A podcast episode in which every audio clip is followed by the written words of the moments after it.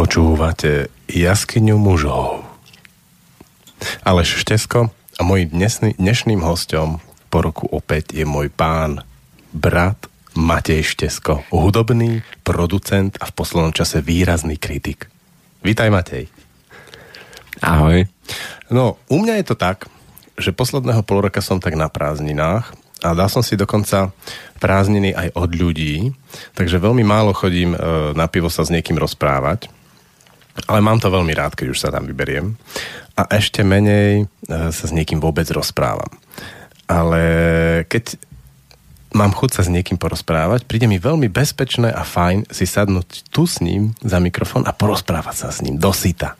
Dve hodiny, veľa času, veľký priestor, priestor na také dlhé pauzy. Vieš, že ono, to je v podstate tá krčmová taká základná logika alebo atmosféra, že ty dostaneš otázku a teraz zoberieš to pivo, napiješ sa, pol minúty rozmýšľaš a odpovieš. A to sa tu dá robiť. No a na rozdiel od uh, krčmy, tu je človek dosť bezpečný ďaleko na to, aby ti niečo hrozilo, vieš, keď niečo povieš. Veď práve, že oproti krčme to má veľkú výhodu, to úplne ticho, tá komorná atmosféra, sme tu len my dvaja, v podstate nás nikto nepočuje, keby sme nahlas po sebe kričali. To sa mi hodne páči. Iba tých pol milióna poslucháčov. No ale tí to budú počúvať až zo záznamu, takže v tejto chvíli je to v pohode. Dobre, Matej. Je pravda, že ako dlho sme sa nerozprávali. Dlho sme sa nestretli. Ty si v Prahe, ja v Bystrici. Ja som na svojich autistických prázdninách. Ty práve si taká vychádzajúca mediálna hviezda, žiariš vo svojom živote, darí sa ti na čo siahneš. No je veľmi ťažké sa s teba potom rozprávať, chápeš, si mladší brat, všetko ti ide a ja teraz naopak mám také ako zostupové obdobie, descent tvrdý. Ako sa máš?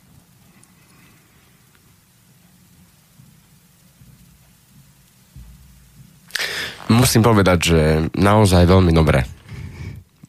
Toho som sa bál. hmm. Vieš o tom povedať viac? No pravda, že? No, tak aby si sa konkrétne... Lebo tých vecí, kvôli tomu, kvôli ktorým sa mám dobre je viac. Takže môžeš sa na ne opýtať, keď budeš mať chuť. OK, OK, OK, OK. Žena. A teraz ktorá? Ale no, ja ťa poznám. Áno, áno. To by už máš za sebou. No ako to povedal pekne v jednom seriáli uh, Fraser, že som muž jedinej ženy, ak vôbec. Takže asi takto je to u mňa, že som muž jedinej ženy a ostatné bohužiaľ nemajú šancu z dôvodu, že uh, keď náhodou záujem príde, tak to buď nepochopím, alebo proste mi to ne, proste to nejak, sa to vždy nejako skomplikuje. Máš monogamného aniela strážneho, hej? Áno, niečo také. Čiže aj keby som chcel, a už sa to ani nepokúšam, tak eh, by to bolo od, od začiatku vlastne odsúdené na neúspech. Vynikajúce. No každopádne tvoja e, obľúbená, milovaná Dominika, ktorá ťa čaká doma, a počúva možno, by ráda počula niečo v tom duchu, ako že vieš, že ja nechcem, alebo také niečo. Nie? Čo nechce? Že ty nechceš. Jaj, no tak jasné, ako zo seba za predtým každý môže povedať, že nechce, ale ja si myslím, že tieto veci je lepšie púšťať von. Ako náhle si pripustím tú možnosť, keď vidím nejakú peknú e, rosničku alebo vidím nejakú babu, ktorá rozdáva voňavky v nejakom nákupnom centre a vidím, že je pekná a ja si pripustím to, že ma priťahuje a že by som ju uh, chcel akože fyzicky uh, obdivovať, ako nehovorím priamo, že, že fyzická aktivita nejaká by mi musela byť, ale že si pripustím tú estetickú rovinu toho, tak zrazu je to zo mňa preč a do 30 sekúnd som kľudný a všetko je v pohode. A myslím si, že, že tak je to dobré. Tak to teraz mám. To je niečo, čo som aj ja objavil v poslednom čase, že keď moja žena zažiarli, tak uh, vlastne má pravdu. A keď sa na to takto pozriem, tak potom vlastne ona prestane žiarliť, lebo zrazu to odíde. To je zaujímavé, že si to vytiahla, že to prežívaš podobne. Keby som to objavil ja pred desiatimi rokmi, lebo ty máš vlastne o 10 rokov menej ako ja, vyhol by som sa mnohým problémom za posledných 10 rokov. Zaujímavé. No dobre, ako sa ti žije s Dominikou v Prahe? S Dominikom v Prahe sa mi žije teraz už veľmi dobre. E, boli, musím teda povedať, e, tí, ktorí nevedia, že my sme bývali teraz 3 mesiace v malej garzóne, ktorá má vlastne jednu izbu a tam sa aj varí a všetko. Takže ako začiatky boli ťažké, že Dominika varí na, skromne na tej dvojplatničke, ja veľkoryso vchádzam do dverí, Dominika odletí 2 metre, alebo otváram chladničku, privrieme nohu a tak. Takže boli to veľmi zaujímavé chvíle, ale už sme si zvykli na, to, na ten malý priestor a práve preto, aby náš vzťah nebol ohrozený, ďalej sme sa rozhodli, že sa presťahujeme. Ako fyzicky ohrozený, hej? Aj fyzicky. Aj tak Zabijem sa, si ženu. Áno, nechtiac a... No. Takže, takže takto to je. Teraz e, stiahujeme sa do väčšieho bytu. E, môžem sa pochváliť, že je to Praha Vinohrady. Takže tí, ktorí vedia, vedia. Tí, ktorí nevedia, nech si to zistia, kde to je. Luxusná štvrt, drahšie byty. No, je to ako veľmi lukratívna štvrť. Je v podstate v centre mesta. Hneď pri Václavskom námestí kúsok. No. No dobre, to bol ten fyzický priestor. A ako váš priestor srdca? No tak to s tým úzko súvisí, lebo nemôžeš mať romantické chvíle s človekom, ktorým si neustále vo fyzickom kontakte, aj keď nechceš. Hej. Takže chvála Bohu, naša práca je taká, že my nie sme veľa spolu doma, takže sa, zí, sa zídeme do obeda a potom večer až neskoro, v neskorých hodinách. Takže neviem, čo by som o tom Ako to vyzerá, povedal. vieš, že celý deň si bez nej, potom otvoríš dvere, je tam ona. Že aha, niekto žije v mojom byte. No, ja som sa strašne, ja som si to roky cvičil, hej, že prídem domov a poviem, že tak už som tu, miláčik, privítal ma väčšinou len starý tučný kocúr. A teraz už naozaj, že to tá možnosť a vôbec to, že idem s táškou nákupnou a teraz viem, že vidím tých 5 poschodí bez výťahu a bude tam človek, ktorý proste sa strašne teší na teba, tak je to, je to akože pes je fajn. že pes sa vždy akože privíta s otvorenou náručou, ale myslím si, že mať životného partnera je lepšie teda že no, ako boskávať sa a tak môžeš. A v čom vidíš presne ten rozdiel, keď otvoríš tie dvere, že čo sa stane? Že jak si to cvičil a mal si tie očakávania a teraz to už je naozaj. No, že je to strašne príjemné to povedať, zavesí ten kabát a ten človek tam stojí, ak ten teda je doma a teší sa a ty vieš, že proste občas je navarené alebo minimálne niečo prichystané. No taká tá veľa náruč toho človeka, to som akože v živote e, takto naplno, naplno nezažil, takže z toho sa veľmi teším a toto štádiu teraz si užívam, lebo to vždy bude iné. Ty to máš teda, vy ste spolu 3 mesiace teraz, hej? No sme spolu 3 mesiace, takže uh, už akože spolu žijeme, alebo predtým ten vzťah bol vlastne 2 roky, presne 2 roky na diaľku. Skype, internet, maily. Áno, nočné cestovanie vlakom na otočku z Prahy do Košíc a naspäť, no teraz si to vynahrádzam aspoň z to Bratislavu, keď tam musím chodiť dosť často. No takže, takže takto to bolo a potom bolo veľmi ťažké zvykať si na to, že ten človek tam naozaj je a on neodíde že Dominika proste tam ráno bude, nemusí nikam cestovať, iba do práce a ak tam vycestuje, tak viem, že sa večer vráti. Takže e, ešte stále som v tom, v tej fáze, že neviem si zvyknúť na to, že vlastne e, ona je tam furt objavil si niečo zaujímavé v tom spoločnom živote, čerstvo spoločnom? Niečo, čo ťa prekvapilo napríklad? Rozmýšľam nad tým, že či, či niečo také bolo. Myslím si, že ani, ani veľmi nie. No tak napríklad v Atlase mrakov je taká veta, že ľudia spolu žijú a majú schopnosť E, spoločnou interakciou sa učiť a zlepšovať seba samých. Ja tak toto myslíš? No, myslím, že ešte nebol priestor na to. Na spoločnú interakciu.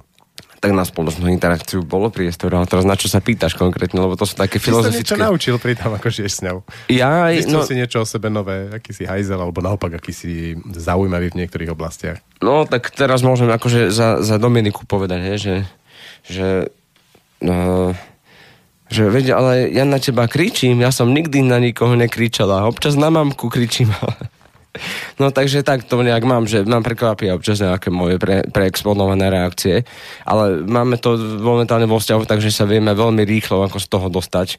A chvala Bohu, bolo to síce garzóna, ale mala chodbu a oddelené vecko a kúpelku, čiže občas sa mohol niekto zavrieť niekam na záchod a tam brúčať chvíľku a potom sa vrátiť, hej, takže um, to, to, to bolo fajn, alebo proste e, máme 5 poschodí bez výťahu a máme tam síce obchod hneď, ale tých 5 poschodí treba výjsť a zísť. Takže keď niekto naštvatý, proste naštvatý odišiel, E, niečo kúpiť a vrátil sa, vybehol tých 5 schodov hore, už ako, vieš, fyzická aktivita veľmi pomáha v tomto. Nebol už dôvod sa hnevať, lebo nevládal dýchať.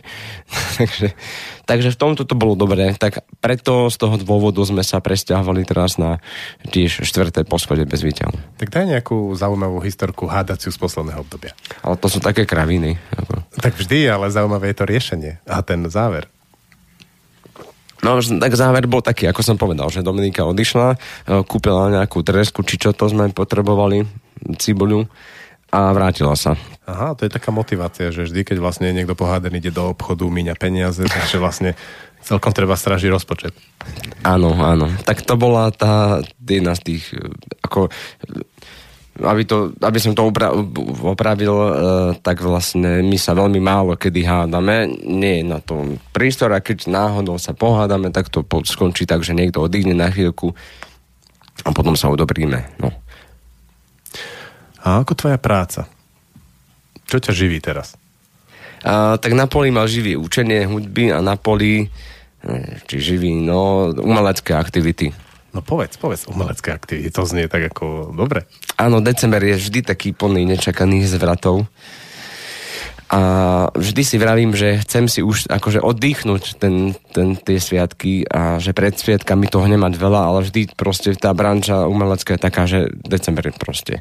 No čo si robil teraz v decembri? Uh, teraz v decembri som robil len reláciu mlog a a Povedz ešte, viac. A to, to, na toto sa, k tomu sa chceš dostať. Tak Robím ja pre jeden taký portál, môžem povedať meno portálu, nebude to reklama? Bude, ale toto to nevadí. Ja aj tak, slobodný vysielač, hej. Robím pre začínajúci portál View, hudobnú reláciu, ktorá sa volá Music Blog, skráčené blog. To znamená, že sú to krátke 5-minútové e, vtipné videá o hudbe, a o tom, ako vlastne hudbu robiť, ale v skutočnosti je to paródia, je to o tom, ako hudbu nerobiť a ako to vlastne všetci robia. Čiže keď sa vlastne ľudia, tí hudobní producenti, lebo som si všimol, že tých hudobných skladateľov v dnešnej dobe viac voláš hudobní producenti, vieš to trošku popísať? No už aj ja som hudobný, ja som to nevedel, ale som hudobný producent vraj. Že to oficiálne ako úrady tak volajú, že ty nie si hudobný skladateľ, ale hudobný producent, hej? Tak jednak to spôsobil vlastne ten konzumný spôsob života sa dostal aj do hudby, čiže vlastne ty už hudbu nevyrá, ako ty ju vyrábaš, ty ju produkuješ. Nikto hudbu neskladá. To je jedna časť podľa mňa a druhá je tá, že vlastne dnes už nestačí, že niečo znožíš. Ako keby si prišiel za niekým, že dobrý deň, ja tu mám notovú partitúru, mohli by ste mi najať orchester, tak ťa každý pošle do péčka, vieš, takže uh, vlastne ten hudobný producent alebo skladateľ si to musí vymyslieť, nahrať, zahrať, zmixovať, zmastrovať a potom niekoho zaujímaš.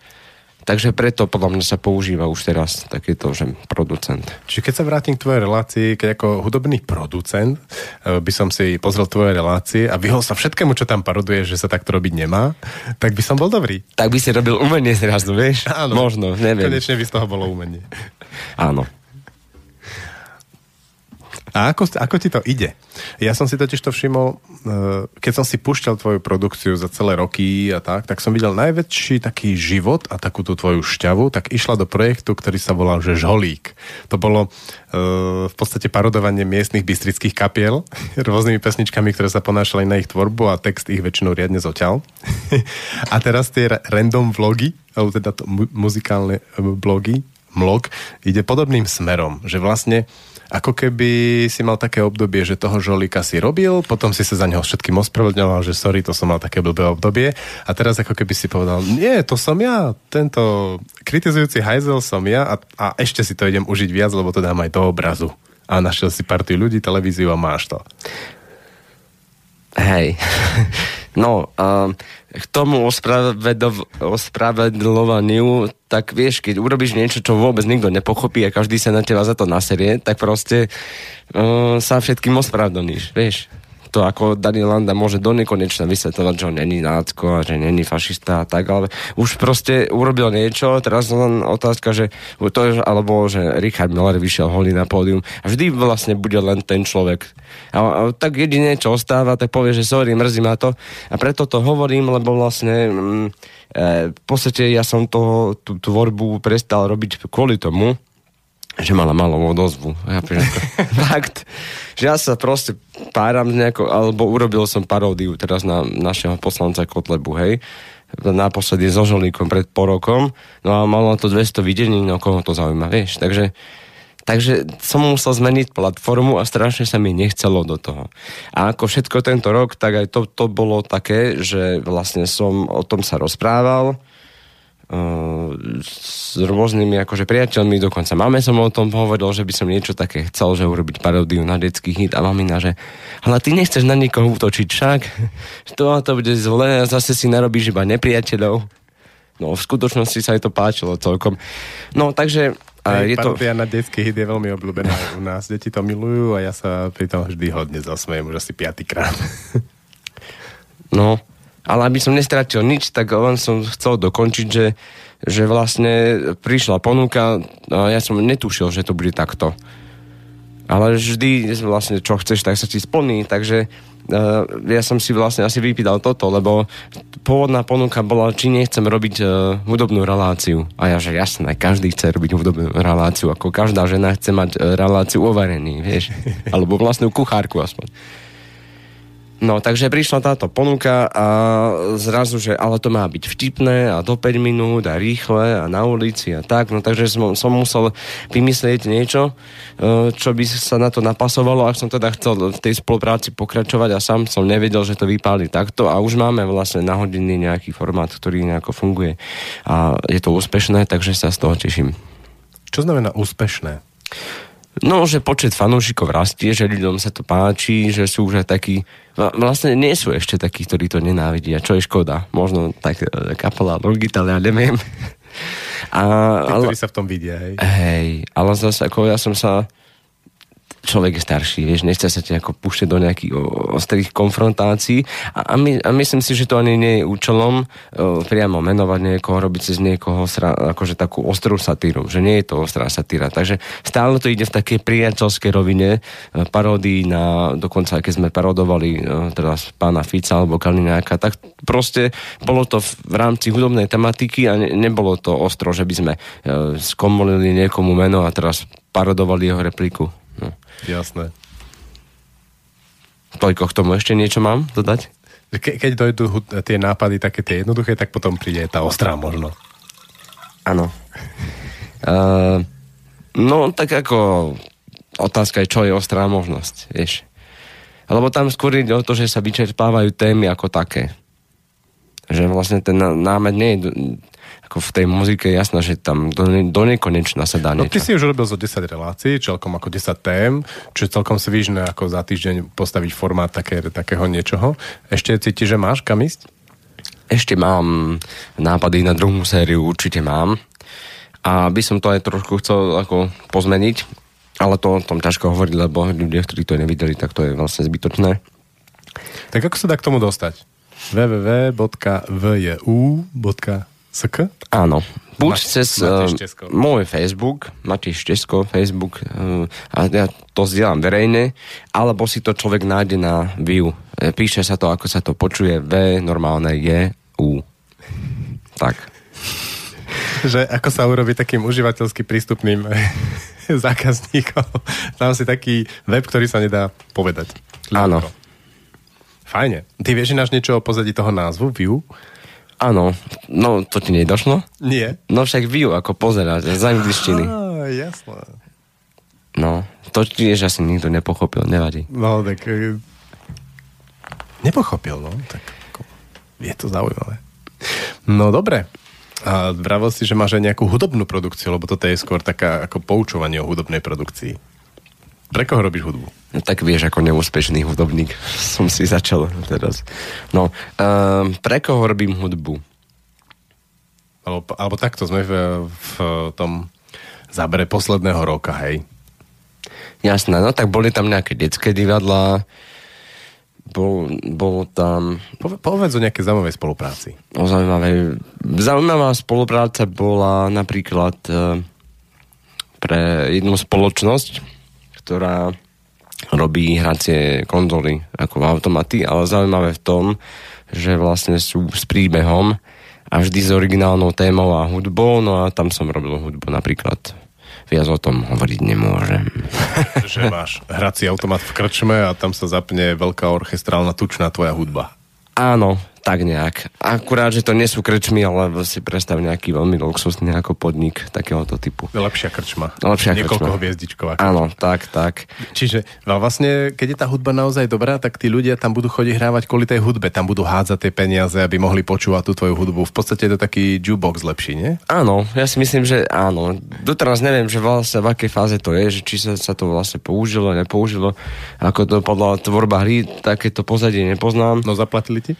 No tak zaplatili, hej. Tak hádam, hej. Ja, no to práve, že v tejto branži tak to nefunguje. Vlastne už peniaze, uh, vieš, len aby sa peniaze točili, takže ja neviem, ako to vlastne je. Nehral si ešte svoju vlastnú hudbu v hre. Nehral a myslím, že sa tomu ani nedostanem. Bežne to nie je akože dostupné. Takže ale zaujímavé na tom bolo, že vlastne to bola napriek tomu, že išlo taký, preto som to zdôraznil, že takýto druh zábavy, tak vlastne tam bola orchestrálna hudba, teda chceli po mne toto, takže to sa mi veľmi páčilo. Že som vlastne mohol, mal som dosť slobodnú ruku vlastne v tej tvorbe. A chceli to veľmi rýchlo, takže pre mňa prvýkrát veľmi e, zaujímavé to bolo v tom, že som sa cítil ako skladateľ prvýkrát, že dostaneš zakázku, teraz na týždeň odídeš do Prahy, do svojho kvázi štúdia. Kvázi hovorím kvôli tomu, že vedľa prerábali barák, takže ako v tých pauzách medzi tým vrtaním som mohol niečo robiť. No a tam vlastne som zavretý bol celý týždeň a tam vzniklo tej hudby. A potom sa to už len tak akože editovalo. No a to bolo pre mňa veľmi, akože taký prvýkrát som si pripadal, že, oh, že som akože skladateľ, lebo jasné, že spolupráci je veľa, ale, ale teraz bol na to taký priestor a čas a vlastne prvýkrát e, za to dlhé obdobie som mal vlastný byt, kde som mal kľud a mohol som si tam tvoriť ten, e, tá predstava takého hudobného skladateľa je, že je to taký divný typek, osamelý, sedí tam za tými mikrofónmi, káblami, strašne veľa gombíkmi, niečo ako to v štúdiu v podstate, ale ešte viac a má tie nástroje a tam celé dni niečo skúša, ako robí. Je to tak? Dobrá otázka. A ešte poviem druhý príklad, ktorý si o mne vybudovala predstavu teda Dominika prvýkrát, keď ma stretla a presne ona si myslela, že ja som taký ten... Ona zase takto. Ona si myslela toto isté, čo ty vravíš, plus to, že tam mám nejakú múzu, ktorá tam chodí v bielej košeli pomedzi tie káble, nejakú pípku, herečku. Občas lezie pod stôl. Občas lezie pod stôl. a rôzne inde. A a že vlastne sa len spíjam stále a chodím na nejaké proste a fajčím strašne veľa v byte a takto, že sa spúšťam a že tam mám samé tie gitary a struny a tak, no. No a v, aká je realita? Ja si myslím, že rôzna u každého, ja to mám dosť nudné, akože keď som niekomu popisoval, ako som sa ma na to presne nejaká baba pýtala a to bolo to, že som zase odpovedal klasicky, neprifarbil som to úplne normálka a hneď stratil záujem. A počkaj, keby si to prifarbil, ako by si to opísal? No Skús. No tak to nejak, hej, ako si to ty opísal ako tam mám tvorí, mám múza, všade mám papiere a píšem si všade tie poznámky a noty. Noty sú strašne zrušujúce pre ženy. A že by som aj mohol písať noty, na, neviem, na podbrúško, tak vieš? Neviem. Že počkaj, musím si zapísať tento hudobný nápad. Áno, a všetky tieto dobré nápady, aj tento, mi napadnú, až keď je vlastne po všetkom a som bezpečne zadaný a štúdio domáce vlastne vybudované. Už nie je čo, ako vlastne už na čo tvoriť. Nerobíš ďalší svoj album? Dobrá otázka. Robil som, počas roka na to bol prístor aj čas, aj chuť. Ale teraz jednak nie je na to reálne čas. A ako čas sa nájde vždy, ale čas je otázka priorita. Tie sú teraz v rámci tej, tej um, zakázkovej tvorby. A to je jedna vec. A druhá, že ako aj učím hudbu a vôbec stále sa stretávam s nejakým hľúkom a že žijem vo veľkom meste, tak e, človek vlastne príde, príde domov a už nechce počúvať nič a nie to hudbu. Že mám také obdobie ticha, že nepočúvam vôbec nič. Ja viem, že to hovoria všetci muzikanti a všetci sú s tým trápni, ale proste teraz je to tak. A buď len prelomíš to, že áno, budem v tom hluku aj ďalej, ako keď, keď prídem domov, alebo nie. No, ale iná vec, e, že e, som si uvedomil, že či vlastne ešte mám robiť nejaký album. To je filozofická otázka, ktorá by mohla zaujímať poslucháčov. No a čo počuješ? Ako odpoveď na túto otázku? Že áno. A kto to hovorí? Pán Boh. Takže hudba je tvoje poslanie.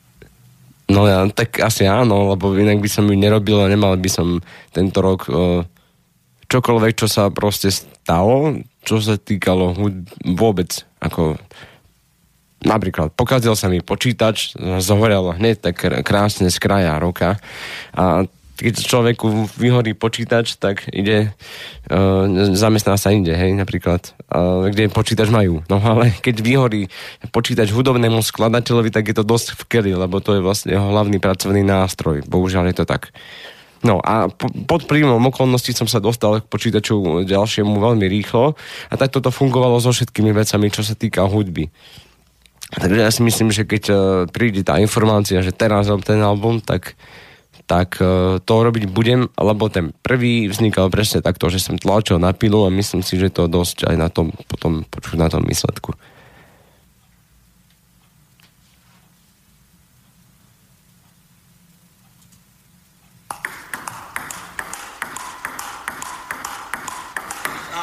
Dolní soused natírá plot horní soused stříhá plot a zadní soused kropí ten svůj.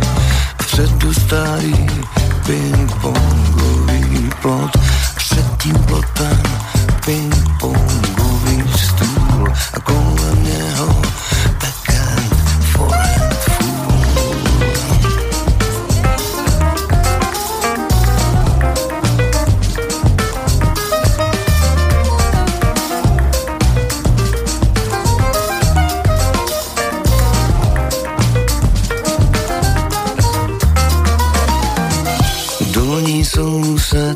natírá plot, horní soused stříhá plot.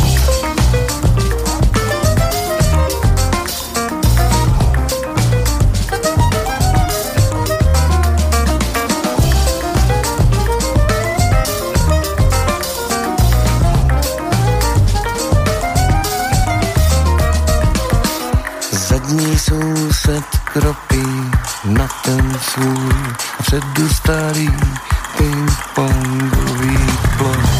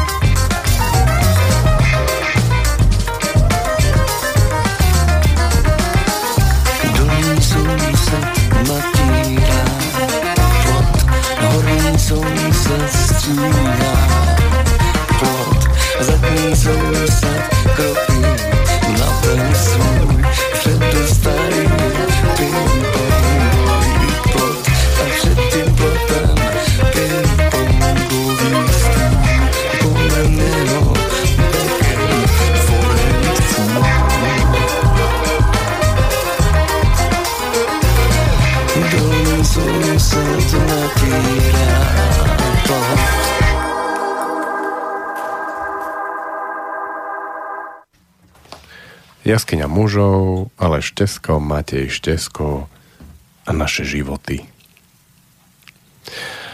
Matej. Ako sa máš? To už si sa pýtal, ne? Či... Áno, ale zaujímavé, či odpovieš takisto. Ja aj uh, unavene, ale dobre, stále. Vidíš, to už je iná odpoveď. Mm. Tak poďme na to. Čo ťa unavuje? Tak uh, Vianoce. uh, jednak uh, no, životný štýl, vieš, vianočný, ktorý som nasadil veľmi prúdky. Uh, takže 20, 23, 22 som mal narodky, takže zábava. Do rána 23 uh, boli taká sešnosť miestnych muzikantov a všetkých možných kamarátov známych.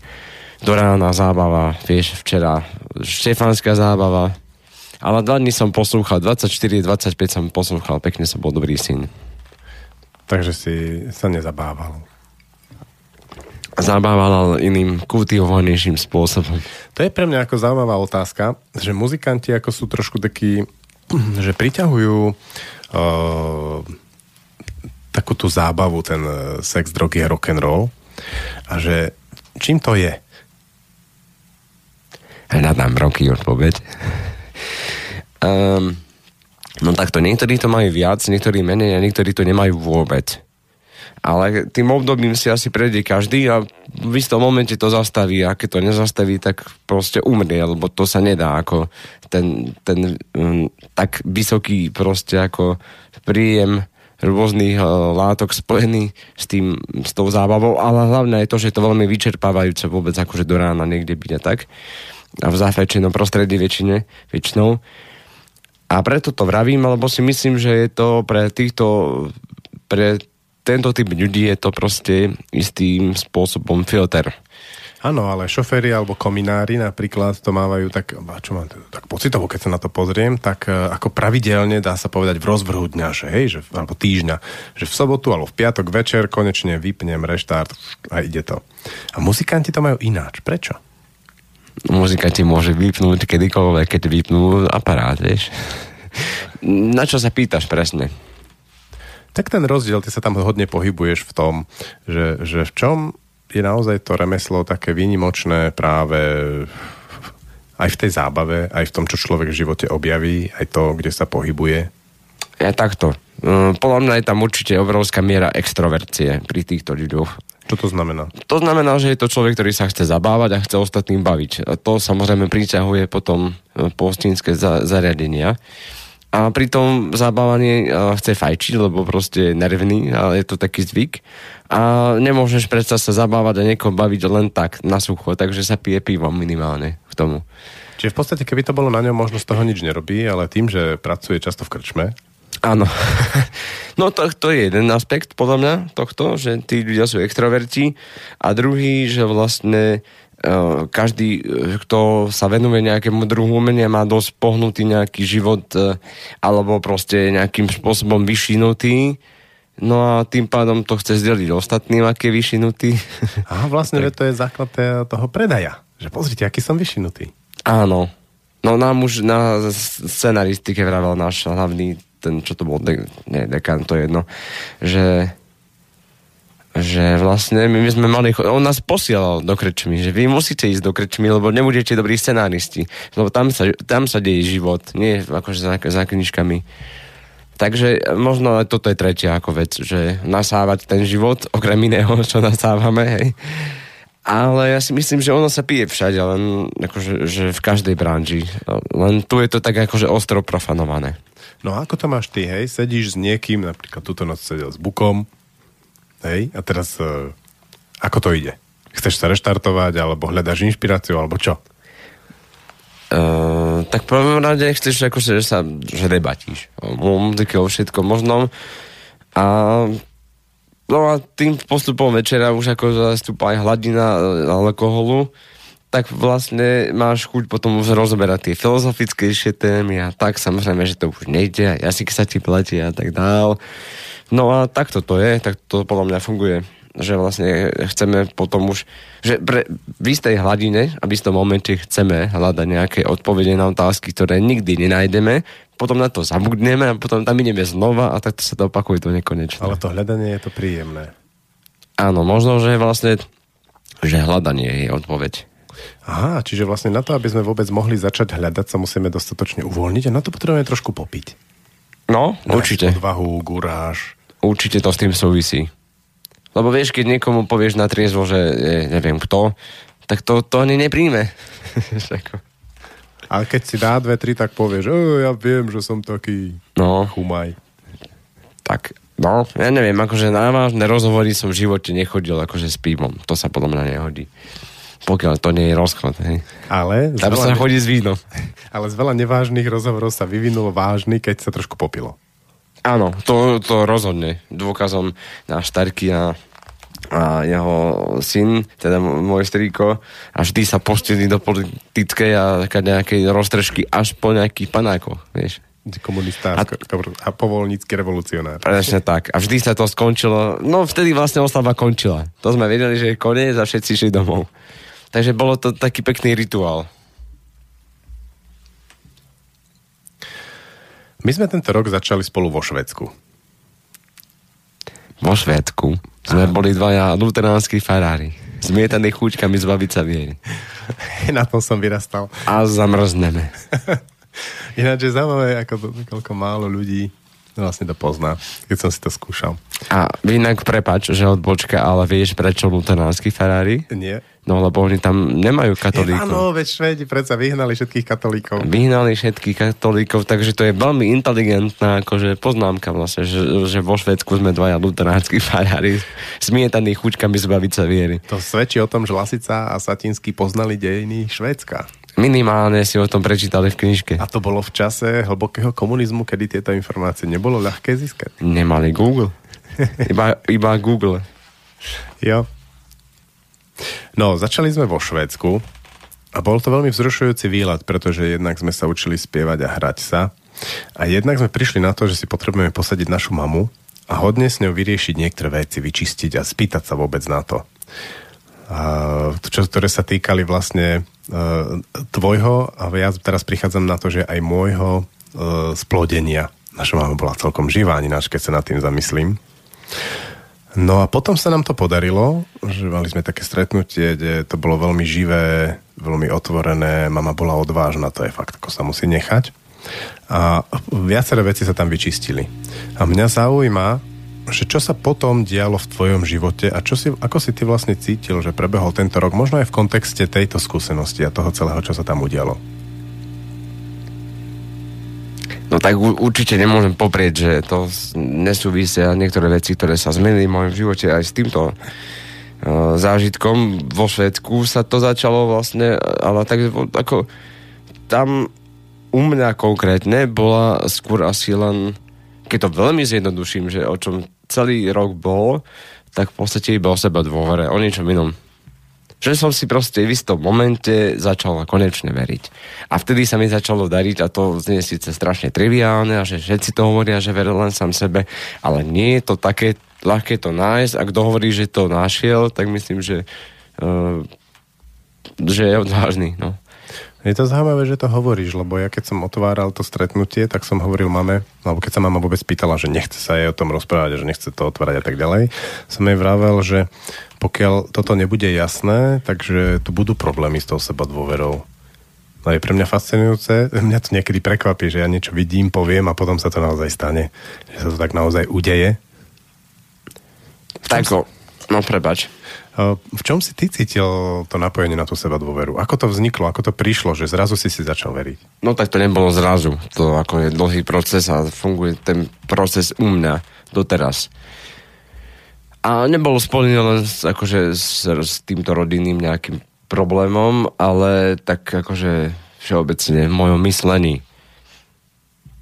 Takže pýta sa na to, že, že, že ako to sa to stalo, že som si z- začal Nie, veriť. skôr ako si to videl, na akých situáciách si to videl, že zrazu si si uvedomil, že toto je možno situácia, ktorú by si predtým zvládal horšie a zrazu to máš.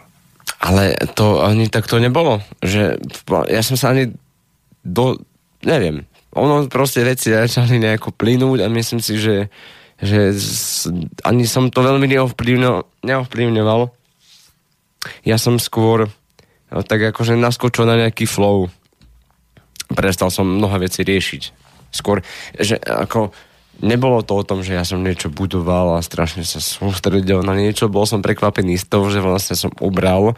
Ubral som konkrétne, ubral som tempo práci. A akože zo 150% na 20. To je celkom výživný skok. Ubral som vo vzťahu, akože, ale tak zdravo.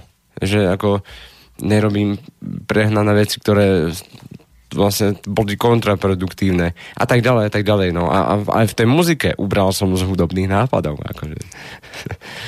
A to vieme, že nie je ľahké, akože keď si hudobný skladateľ, vieš. Chceš, lebo chceš celému svetu povedať, čo ťa trápi. A Dominika mi povedala, že ale ty tam nemusíš mať 20 nápadov na tú pesničku, aj dva stačia. Potom som jej jedného dňa za- zatelefonoval a zdieľali túto úžasnú múdrosť v úvozovkách. A ona mi povedala, vidíš, prišiel si na to, na čo prišli všetci dobrí popoví muzikanti už na začiatku. Dva nápady stačia. Michal David. Michal David a spol. Nie, tak akože nemusí to byť len nutne popová, popová scéna. No takže tak to, to sa dialo so všetkým, že som vlastne uberal plyn a že som prestal robiť ako veci, ktoré ktoré vlastne som si myslel, že musím robiť, ale nerobím ich. Ja viem, že hovorím všeobecne, ale je to tak. No ale vo výstupe to vyzerá, že to ide všetko podstatne ľahšie. A zaujímavejšie. No, tak áno, tak ako... Uh, aj teraz vznikajú veľmi napínavé situácie, a ktoré... Ale už viem, už teraz môžem povedať aspoň to, nie, nie že som zmúdrel a neviem čo, a som života skúsený a neviem, aký to vlastne sotva môže človek povedať. A už vôbec niekedy má 31. Ale a, a keby som mal neviem koľko rokov a bol som múdry, tak to nie je podľa mňa dôležité. Dôležité je to, že viem teraz už, čo jediné, čo viem, uh, pracovať s tými vecami, alebo snažím sa s nimi pracovať. Takže keď uh, sa dostanem do nejakej situácii, kde sa bojím, alebo tá seba dôvera je malá, tak, uh, tak viem, že to je pro, proste len program. Napríklad o tej seba dôvere. A teraz napríklad mám obdobie, kedy uh, som si všetky veci od sťahovania cez prácu zariadil tak, že od prvého prvý vlastne niečo sa bude diať, že ešte tak dátum bol magický. A som sa o tom rozprával s jednou kamarátkou, s, ktorou, s jednou kamarátkou, ktorú som dlho nevidel. A ona na to reagovala tak, že takže ty si vlastne tak zamúčil vody a teraz čakáš, čo sa bude diať. Takže a, a, to, a teraz samozrejme logicky prichádza ten strach. Čo bude ďalej. No ja som si všimol, že nás vlastne v škole, ale aj naši rodičia, tú našu generáciu učili, že vo všetkého musíš ísť naplno a podať tam maximálne úsilie. Keď sa vrátime k Lacovi Satinskému, to totiž to začína teraz platiť, že ja vás pozorujem každý večer, vy tam vždy urobíte maximum. A výsledok? Minimum. Áno. A ty si vlastne išiel presne tak naopak, že zrazu toho úsilia nie je až tak veľa, ale ideš na vlne, zasurfuješ a zrazu veci vychádzajú. A to je niečo, čo je v rozpore s tým, čo nás učili. A ja som si všimol, že naozaj sa to takto teraz deje. Že tí ľudia, ktorí sa dostanú na vlnu, nemusia podávať maximálny osobný výkon, pracovať 25 hodín denne a podobne. A veci im vychádzajú. No ale na akú vlnu, vieš? To nie je také ľahké. Tak ja A to... ne, ja neviem, či som na správnej vlne, na nejakej som, ako niekam ma to dovedie, ale už len na ňu naskočiť je zaujímavé, že si to vlastne dovoliť, že, že nerobiť nič. no. A ako na vysvetlenie neznamená to, že človek nemá robiť nič. Hej? Ale nerobiť nič navyše, čo vlastne ťa len brzdí v tom. Tak to je môj obľúbený zenový princíp, že robiť nerobením, riadiť neriadením, No, učiť neučením. Presne, a však všetky títo Montessori školy teraz toho žijú, hej? Že Vlastne- nechajte deti robiť to po svojom, Áno, a ešte vám za to aj zaplatíme ťažké peniaze. lebo tie učebné pomocky sú drahé. Áno. Africký bubon nie je len tak kúpiť, vieš. Ja mám jednu takú kolegyňu, ktorá to tak dokáže, že tí ostatní učiteľia musia občas niečo urobiť, ale táto je naozaj taká, že ona tam tak sedí, vyzerá to, že skoro nič nerobí a tie deti makajú a všetko vedia a dokážu ako veľa sa naučiť. Ona je taká hodne autistka. No, keď sme pri tých autistoch, presne, my na, teraz som si spomenul napríklad, mám takého, alebo boli viacerí študenti, už teraz bývali, keďže od nového roku som si to zariadil, takže o jeden deň učím menej. Takže už môžem o nich hovoriť, lebo už vlastne ich neučím. Už nie sme v tom pedagogickom, pedagogickom vzťahu.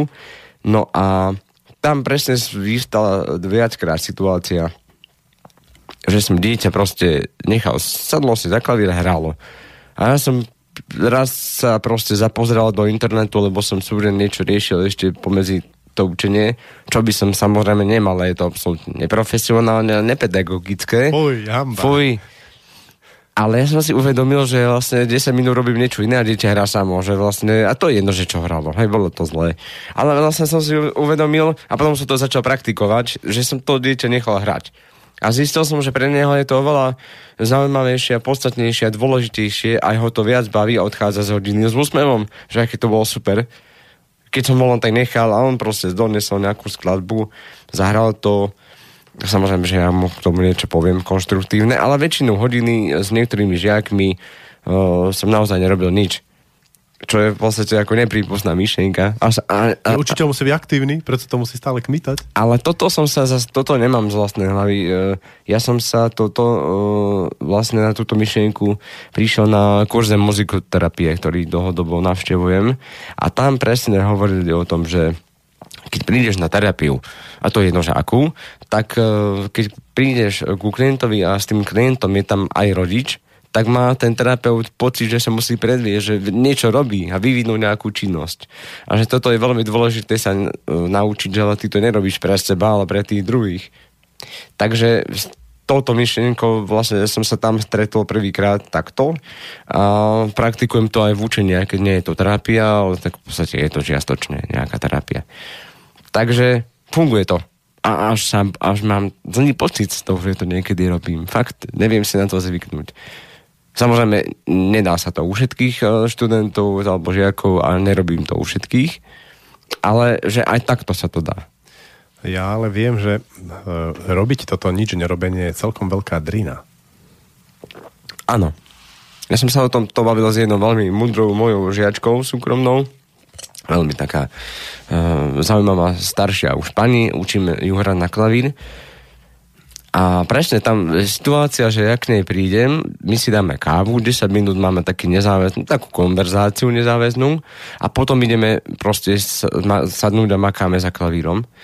A je zvláštne, že vždy sa tak v polke hodiny strhneme, že koľko je hodín, že či už ne, nemusím odísť a zistím, že my sme vlastne za 15 minút spravili strašne veľa roboty nejakej a že kde ten čas sa podiela. Niekedy proste 45 minút nič nerobíš a je to strašne ako napínavé.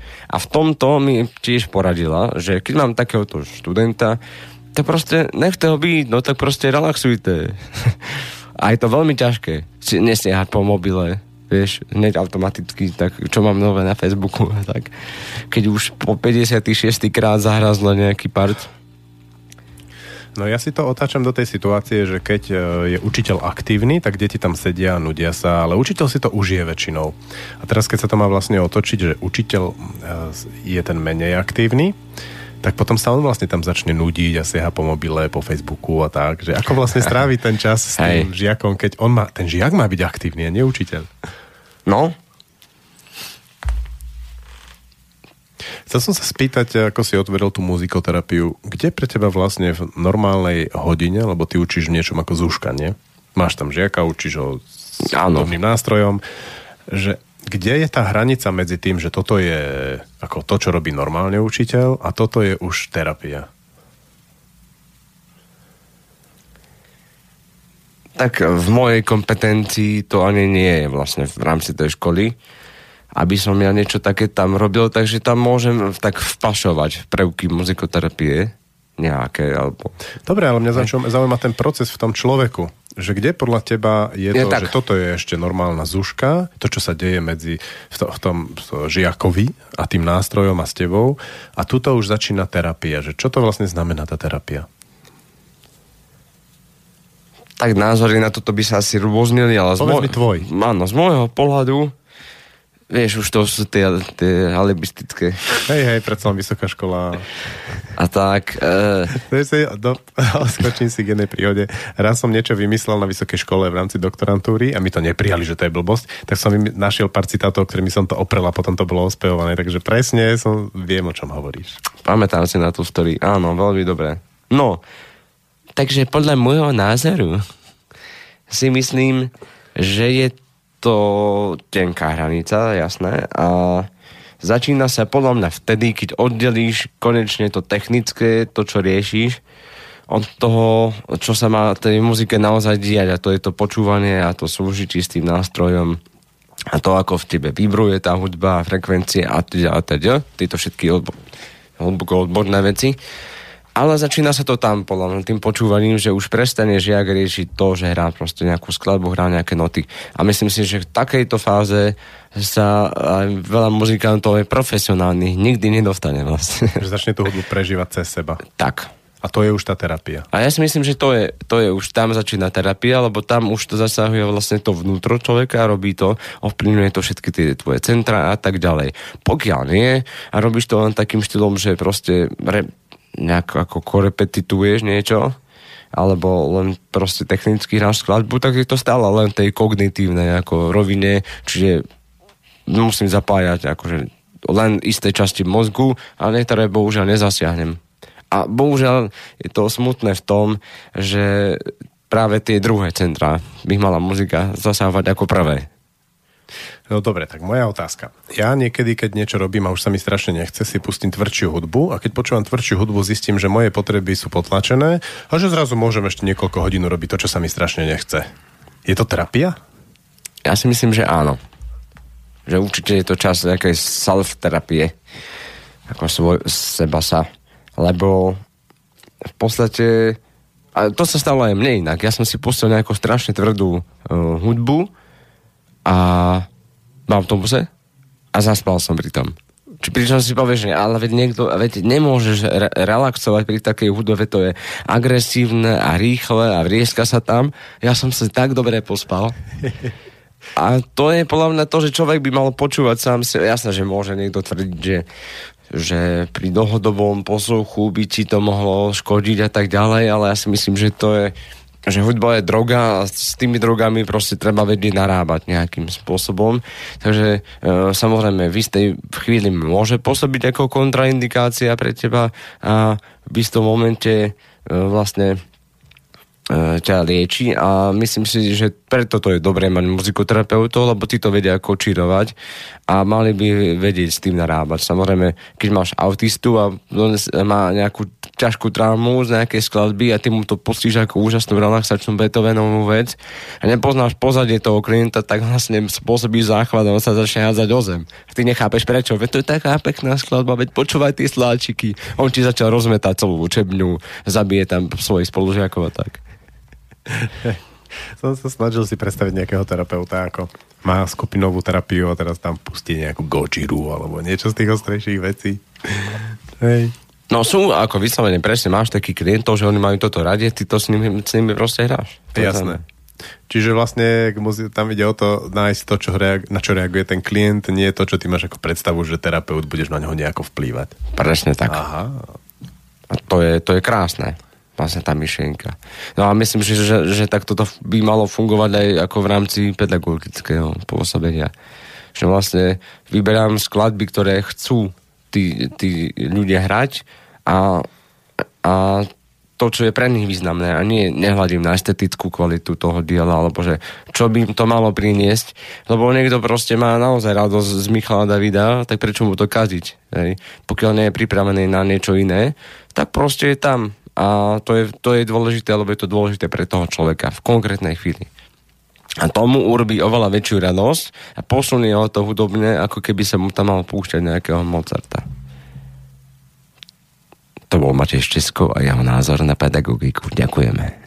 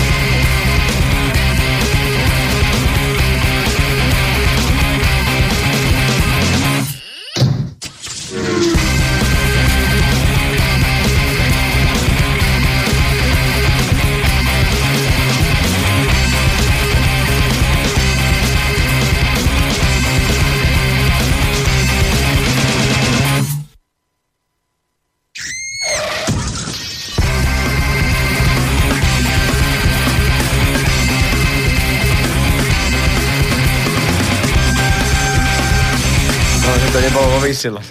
A teraz ideme do vysielania. Jaskyňa mužov a potom to skvelom Maspeli pigmente.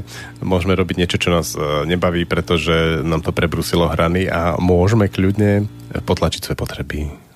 Tak to funguje u teba s tvrdšou hudbou? Áno. Fajne. No, chvála Bohu, ako hudobník mám tu výhodu, že mám aj nejaké rokové gitary a tak, vieš, takže... Uh, Že ty myslíš rokové gitary, že si tvrdšie zahraš? no nie, tak akože, že má proste taký ten říz, že proste má taký zvuk. Lebo ako nie, každá gitara je na to vhodná. A takto som presne si išiel zahrať s jedným kamarátom, po strašne dlhom čase sme sa zišli a takže len bubny a, ba- uh, a gitara, čo je dosť nuda, hej, že dvaja len tak, bez basy ešte k tomu muzikant a bez basy, to sa nedá, však aké solo si zahrám potom ako gitarista, vieš. A tak vravím, dobre, ale som dosť unavený z práce, že zahrajme si také pomalé a pokojné niečo. No samozrejme, že dve hodiny strašnej drčenice a že som bol prekvapený, že čo som vlastne zo seba, že nechám to čiž takže plynúť a zistil som, že strašná veci. Že džin, džin, džin, džin. A hej, ale také, že ako nie je úplne, že až tak, do, skôr to bolo rázne, ako že by to bolo džin, džin. A že ma to prekvapilo, že vlastne mám na to ešte energiu, že to vo mne bolo, že to vôbec niečo takéto hrám. No dobre, ja to poznám ako poslucháč, vypočujem si niečo tvrdšie, prebrúsený, zvládnem toho viac, potom som odolnejší a tak ďalej. V podstate také ako, že, že spoločnosť by mala šíriť tvrdú hudbu, hlavne v inko- korporáciách a podobne. No ale čo to robí s hudobníkom, keď tak hrá? No, tak ten pocit je vlastne fyzický. Až priamo. Lebo vlastne tým, že, to, že cítiš to vibrovanie toho nástroja a to kombo, ktoré môžeš zapnúť na toľko vatov, čo doma si bežne ne, ne, nedovolíš, má proste iné, Dobre, iný ale charakter. stane v tom tele s tým fyzickým pocitom? No je to neuveriteľné, oslobodzujúce, tam ani nepocičuje zlosť. To je skôr radosť z toho, čo robíš. No ja som si všimol, že metaloví hudobníci sú takí veľmi pokojní, typkovia, hlbaví, dlhé vlasy, veľmi nenasilní.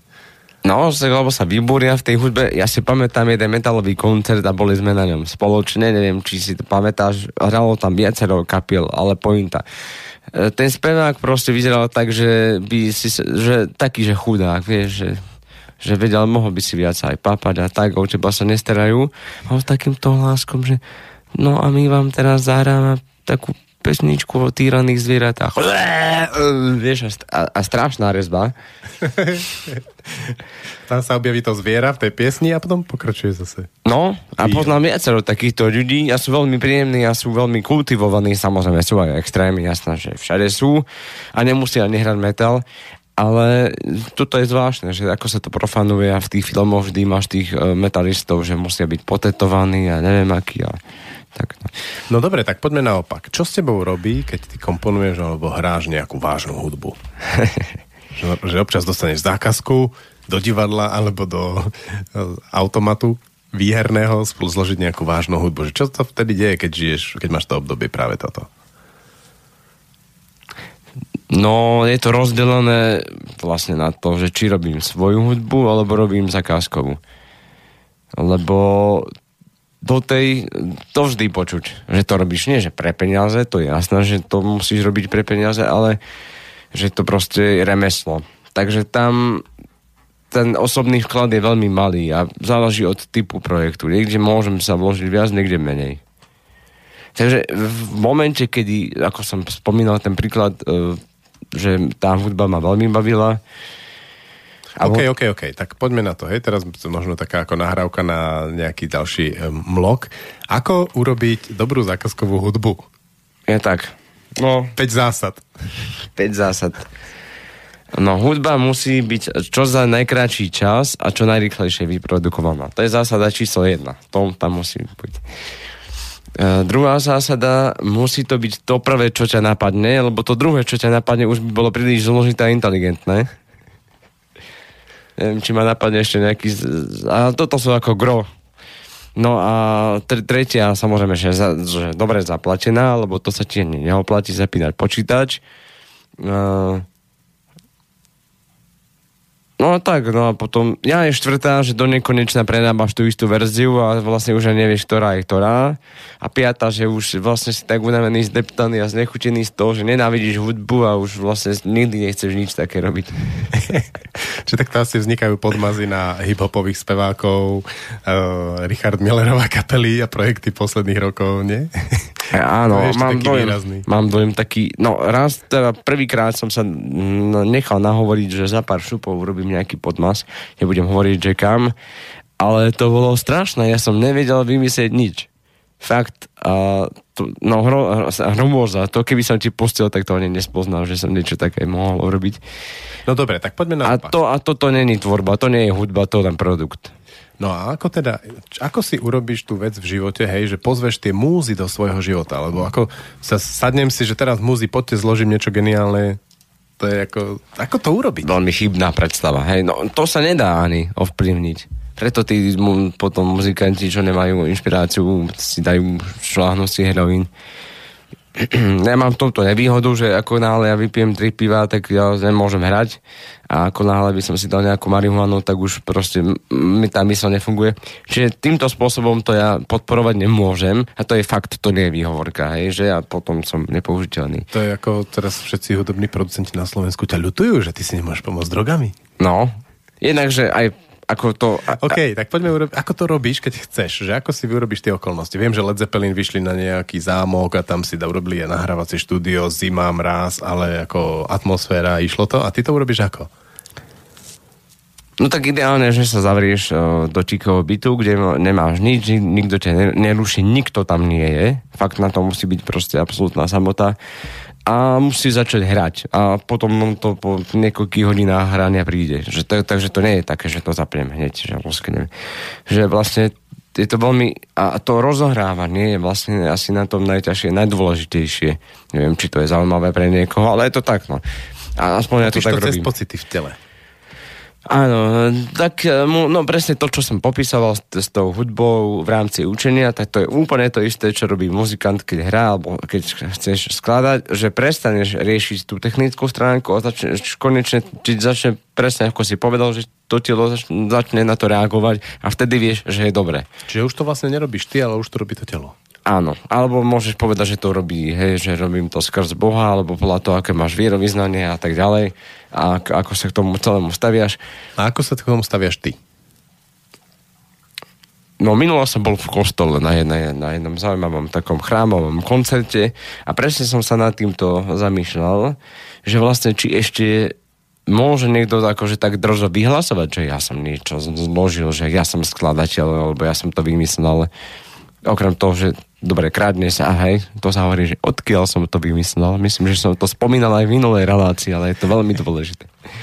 Ale čo si, ale čo si, to vymyslel som, keď bol som kosiť. Áno.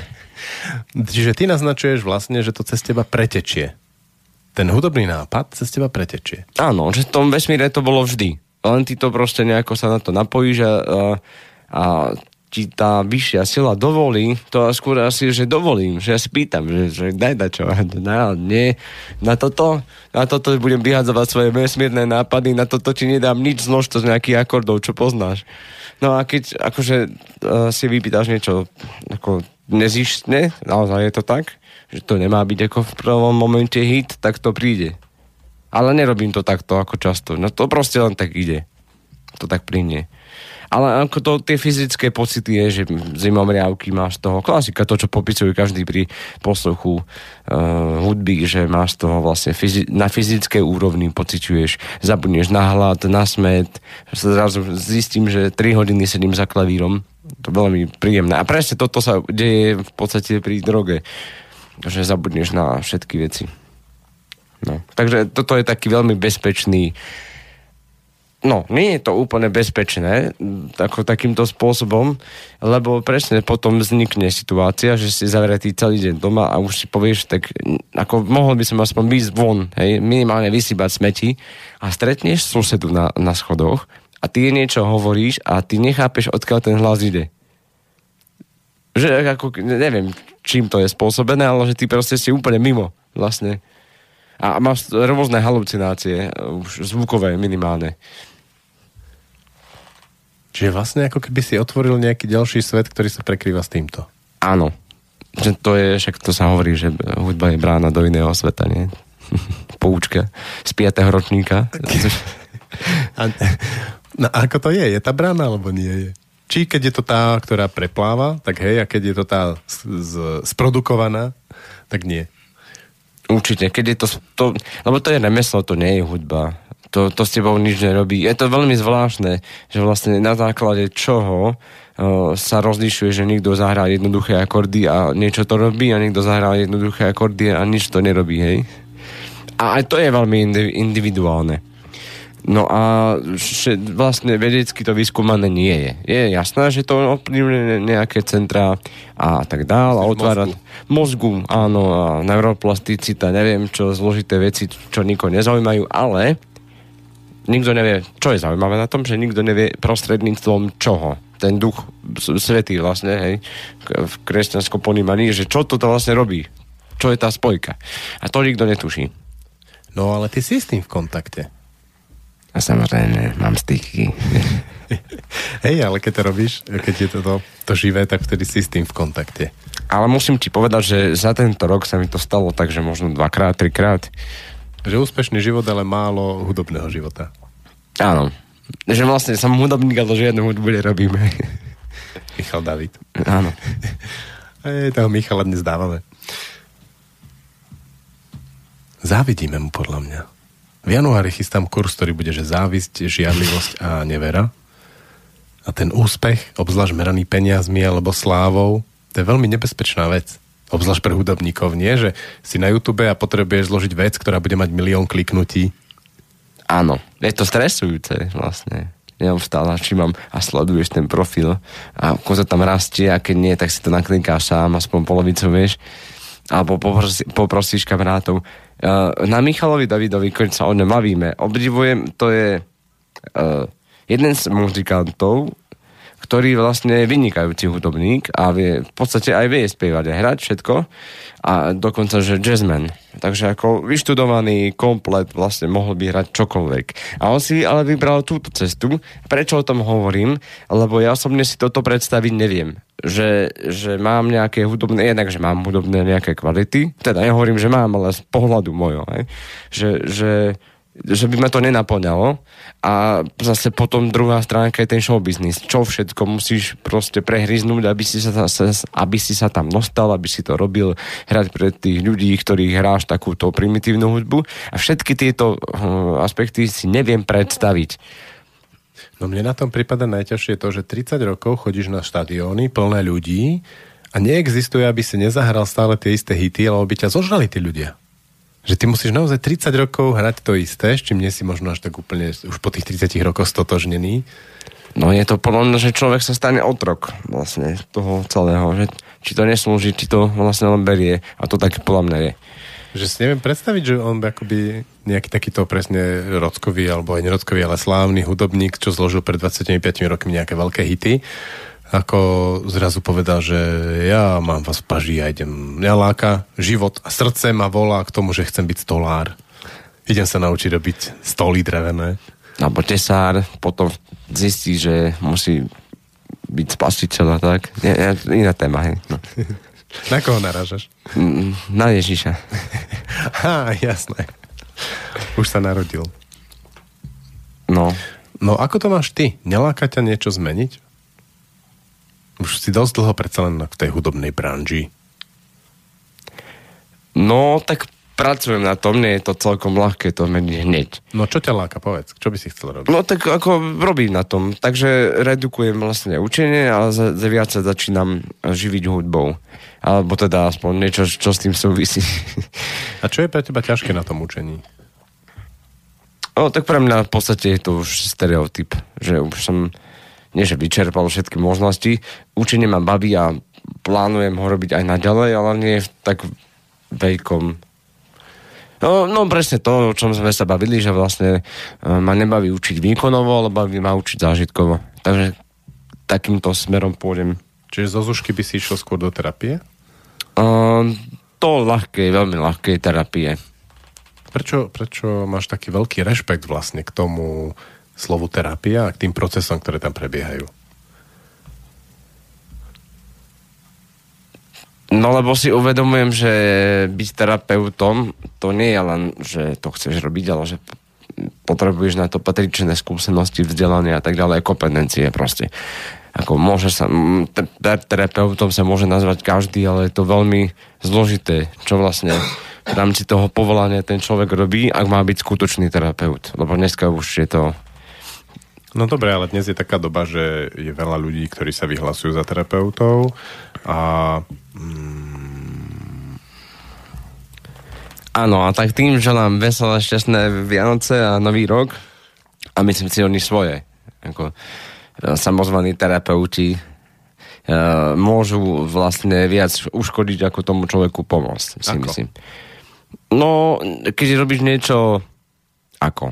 No presne tou činnosťou, e, takto. Aby som, že, jasné. Nie je to bezpečné. To je asi No počkaj, minule si mi poslal také video, ako dvaja robia terapiu tým, že klepú na e, šamanské bubny, ale správne to volá rámový bubon. Áno. A čo tam je nebezpečné pre tú skupinu, ktorá ich počúva? Uh, že, ten, že ten človek nevie, čo to s nimi urobí. A nevie to potom ošetriť. Keď sa, keď sa stane nejaká situácia, tak ty ako terapeut, uh, to je rozdiel, možno a to je ako veľmi No jednoduchá. a čo sa tam môže stať? čo sa môže stať? No prakticky nič, akože tam sa nestane nič. Zaspím od nudy pri rámovom bubne. Presne tak. Ako v najlepšom prípade zaspím od nudy. Uh, tak extrémny príklad je, že som tak zrelaxovaný, že odídem, mám v hlave bubny a nevšimnem si, že ide električka, hej. To sú extrémy, môže sa to stať, ako mám, myslím, že by som to takto nehrotil, ale uh, to vlastne toto, čo hovorím, že, že človek vlastne, neviem, tých kontraindikácií môže byť proste milión, čo sa môže stať, vieš. V skutočnosti tí ľudia majú pocit, že im to, im to vlastne to je také, ako keď máš nejaký problém a ideš do krčmy, dá si 4 piva, na chvíľku ti to vlastne pomôže, na druhý deň je to ešte horšie. Takže vlastne v podstate je to veľmi taký dočasný, neodborný, smiešný, ako uh, neviem, neviem, veľmi nerád o tom Rozumiem, hovorím. rozumiem. Ja tomu rozumiem, že, že vlastne Michal David, alebo respektíve taká popová produkcia aj celkom dobrých hudobníkov je niečo, čo vieš akceptovať, akože OK, ale vlastne takí tí povrchní terapeuti, ktorí len ako navodzujú nejaké ľahké stavy cez hudbu, tak tí sú takí ako menej zrešpektovateľní. Tak je to veľmi jednoduché, lebo keď stačí, že má nejaké úplne primitívne základy o, o tom, to je ako keby, neviem, že poznáš dva akordy a chceš učiť na gitare hrať, alebo... No sú takí frajeri, čo dajú dva akordy, dajú si veľký hall a potom robia také New Age koncerty. Áno, no a to je presne toto. Čo ťa sere? Ja e, na tom, na tej, čo jednak, že znevažuje to, to, ako keď sa bavíme o muzikoterapii, tak, alebo to môžem hovoriť konkrétne o inej terapii, neviem, že to znevažuje to povolanie, že vlastne ľudia majú potom predstavu, že to, že to nutne musí byť nejaký šamanský bubon a, teda, a batikované trička a tak dál. A druhá vec je, že vlastne mm, to tí ľudia robia za strašne veľa peňazí. A to ma na tom hnevá, že vlastne to, že, že to okrádanie ľudí v podstate. Hej, že ty za, ako zaplatíš za nejaký produkt a dostaneš niečo úplne iné, čo by si vlastne mal dostať. Hej, ale A nazýva sa to tak. môže, To má. môže sa stať, že človek vlastne sa vráti domov a teraz to pocíti, že dal som za to hodne peňazí a tak bolo tam také ako ľahké pohľadkanie na duši, ale nič. Že stojí mi to za to? No, áno. Ja som napríklad zažil niečo, čo bolo pre mňa asi najvýraznejší životný hudobný zážitok a to bola improvizácia pera albuma na rozladenej pianole. To je také malé piano. A on sa vlastne stal legendárny svojimi improvizáciami, len teraz už nastrekované je hluchý, takže vlastne už tvorí len po pamäti. A tie improvizácie museli robiť niečo neuveriteľné, pretože na základe tých improvizácií napríklad postavil školu. Že, že mal veľa fanúšikov, ktorí mu potom dávali, keď sa dozvedeli, že stavia školu a stavial teda vo veľkom štýle, veľkovýpravne, tak dostal hodne peňazí a proste dokázal postaviť tú školu. Že, že, že toto je pre mňa niekde, e, že on dokázal pozvať do tej chvíle, keď bol s tými ľuďmi, toho veľkého ducha, ktorý tam prišiel a cez tú improvizáciu vlastne tú, t- tak až terapeuticky niečo povedal tým ľuďom. Skúšal si už ty niečo také? Zatiaľ nie. A je to ale ten smer, ktorým sa chceš uberať? Uh, takto som nad tým neuvažoval, musím sa priznať. A je možné, že to príde, ale iným smerom. Ale v podstate chcem sa venovať, uh, akože bude to súvisieť s improvizáciou veľmi úzko, lebo v podstate vždy je to, aj tá muzikoterapia, pokiaľ nepustí, nepustíš CD, ale tam vlastne to vzniká na mieste. A ty nevieš, čo sa bude diať a nemôžeš nikdy akože úplne na 100% odkontrolovať, že ako sa aktivita pohne akým smerom. Takže e, toto je veľká vec, keď to niekto dokáže a keď ešte to má nejaké um, keď sa bavíme, že klasický posluch hudby má nejaké účinky zaujímavé, tak toto je ešte zaujímavejší level. Ale tiež ako to nie je úplne typ uh, muziky, ktorá je vhodná pre každého. To je ako treba povedať. Že niekomu to môže, niekomu to môže proste dať vesmírne veci a nieko, niekoho to môže rozčúliť. a tu, Rozčúlenie je hodne vesmírna vec. Áno, no ale nesplní to účel. Najhoršie je byť nudný, jazda. Tam ide, presne to je tá vec, čo som ti chcel povedať. Toto je tá vec, že terapeut vie, že keď niečo spraví, tak toho človeka rozčúli a iného okludní a tak ďalej a toto ale takýto šaman nevie. Že on niekoho rozčúli, niekoho pobaví, niek- niekto sa tam smeje, niekto má z toho vesmírne, ale každý je na niečom inom, vieš, a ty vlastne nevieš, čo robíš.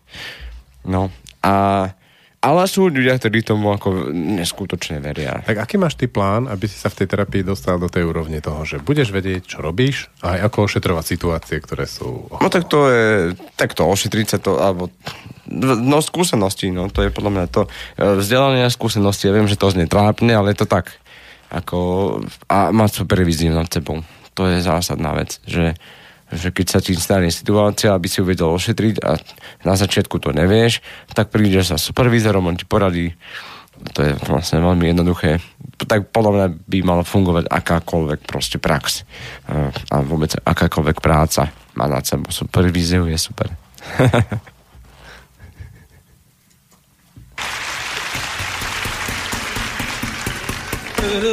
hey, hey.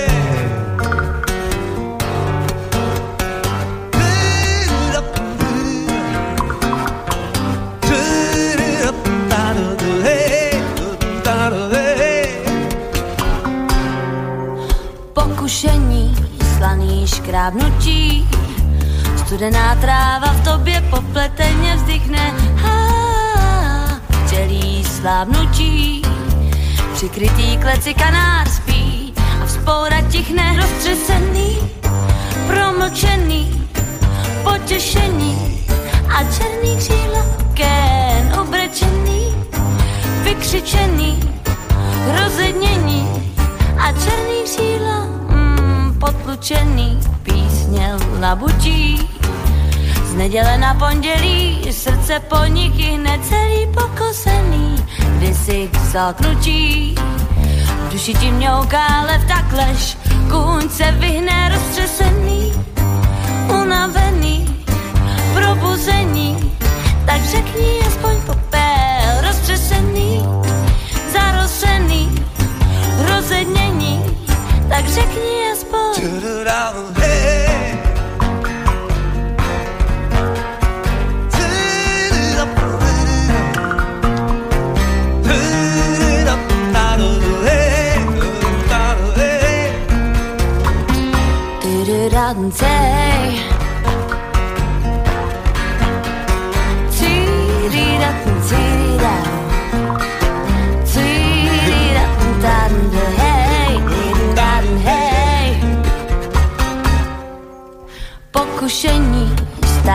Starý škrábnutí, studená tráva v tobě zašustí a vzdychne.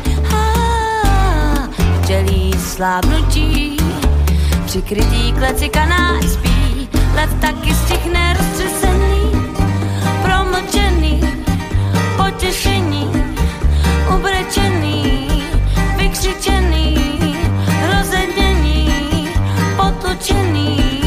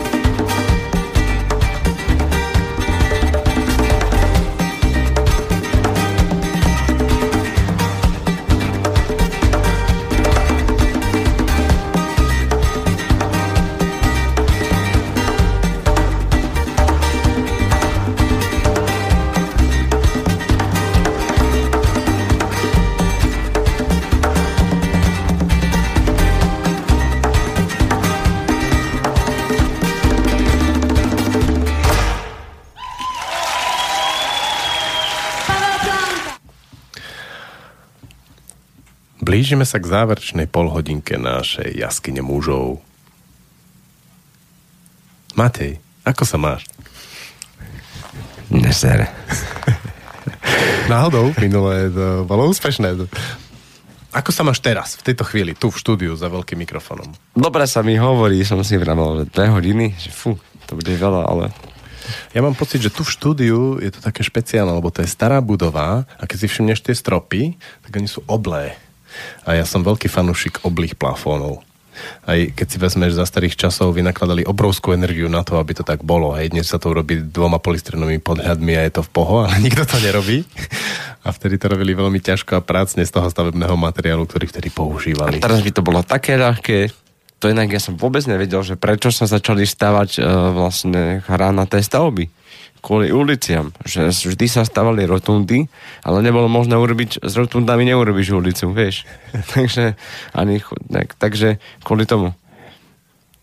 Samozrejme, že by sa to dalo, no. Ale ľahšie sa to proste ukladá, robia sa cesty, keď sú hranaté.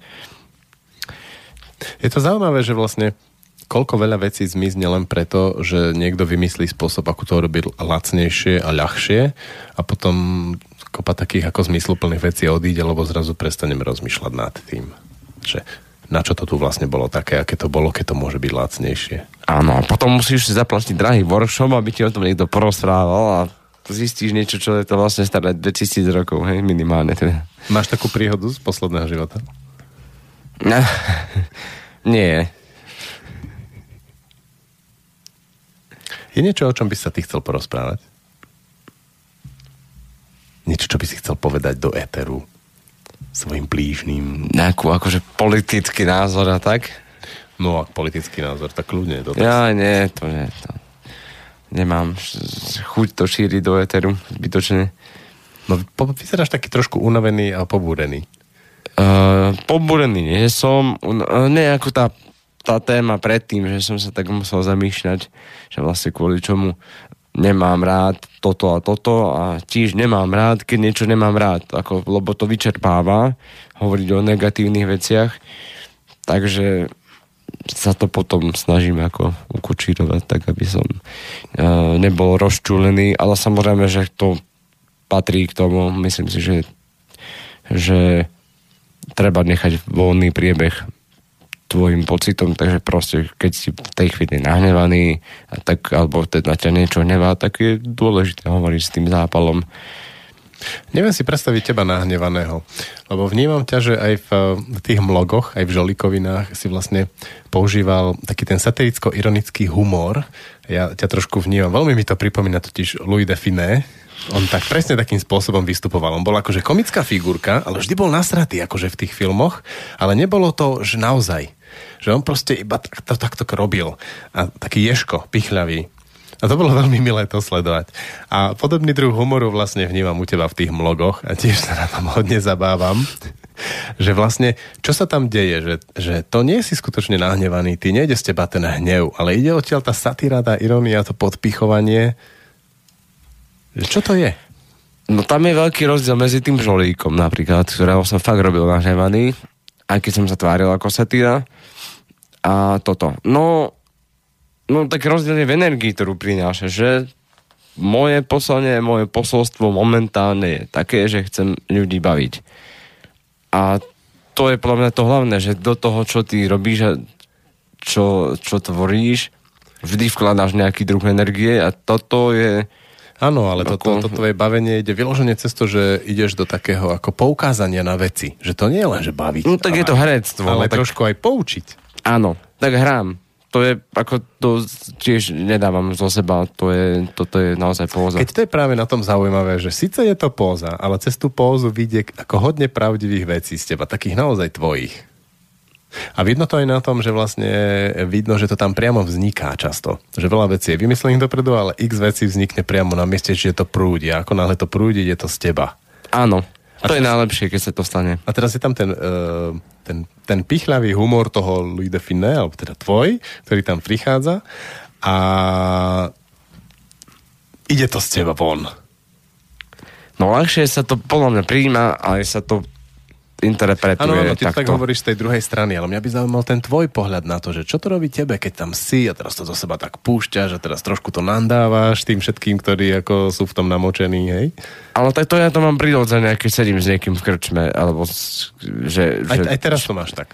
No, že šplechnem niečo, hej? A že prvom rade ide o to, že mi napadne niečo vtipné, tak to chcem povedať, bez ohľadu na to, že či to niekoho ako urazí. Aj keď už sa snažím nebyť taký ostrý. Ale toto primárne u mňa proste, ja mám v sebe taký chtíč, že musím to povedať, že chcem zabaviť. Že, že tako, že... No, Trošku asi- poučiť. A, a poučiť ani nie, skôr ako Ale v tom je taká múdrosť. A ty v tvojich vlogoch je obrovská múdrosť. fakt, neviem, to už musia ostatní posúdiť. Už ale... Ten druh humoru je taký, že treba mať určitý kontext, rozhľad a trošku rozmýšľať nad tým a vtedy je to veľmi zábavné. To je fakt. Lebo keď ako sa na to hľadíš ako nezainteresovaný človek a nevieš, a, tak ti to príde ako strašná blbosť a nuda.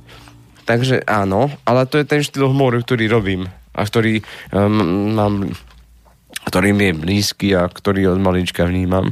Ale pýtal sa na mňa, tak ja zase ako môj účel nevšimol som si nejaký vnútorný zámer, že by to bolo o tom, že chcem poučovať. Skôr, že poukázať, teraz mi to tak Poukázať, vyšlo, že no. poukázať na nejakú skutočnosť vtipným spôsobom, ktorý proste tých ľudí ešte zabaví. To, na čo chcem poukázať ja teraz je, že ty to robíš takým spôsobom, aby si sám sebe trošku uľavil. Čiže urobil si trošku terapiu. No určite. Čo máš tou terapiou dneska furt? Lebo ma to zaujíma, jednak si tú tému otvoril ty. Ja, je. A jednak ma zaujíma, že ako produkt, že ty tam stojíš pred tou kamerou, teraz hovoríš, chrliš tie nápady, niekto to zostrihá, urobí z toho ten sex, samozrejme, že to je mnohonásobne viac minutáž. A že ako sa ty cítiš potom, po tom výkone, že čo sa tam udeje? No, príjemné, únavné je to hlavne, veľmi, tak, takto. Tie posledné natáčania boli veľmi napínavé aj časovo a tak dál. A tam už ten flow taký nejaký ako spontánny nebol, že to bolo veľmi nacvičené. Čomu sa chcem teda vyhnúť pri ďalších dieloch? Aby to nebolo iba, že ryža. Presne tak. Ty si moja ryža. A tam aj vidno na tom ešte na tom detskom, že energia bola a čím je proste z dielu na diel, už vidím na sebe, že už to odchádza. Takže si chcem oddychnúť a zase to tam nájsť. No tak to je ideál, keď proste sa to takto stane, že to, to je flow a že to ide a že dokonca mi prúdia vtipy priamo pred tou kamerou, to je fajn. A strašne dobrý pocit, úna- únava strašná, taká, že až fyzická, ako keď ideš niekam proste na túru a si ideš z kopca, alebo keď si zaplávaš, tak taká, taký druh únavy. A mňa vždy potom vypne, ja teda to mám tak, že ja idem na otočku.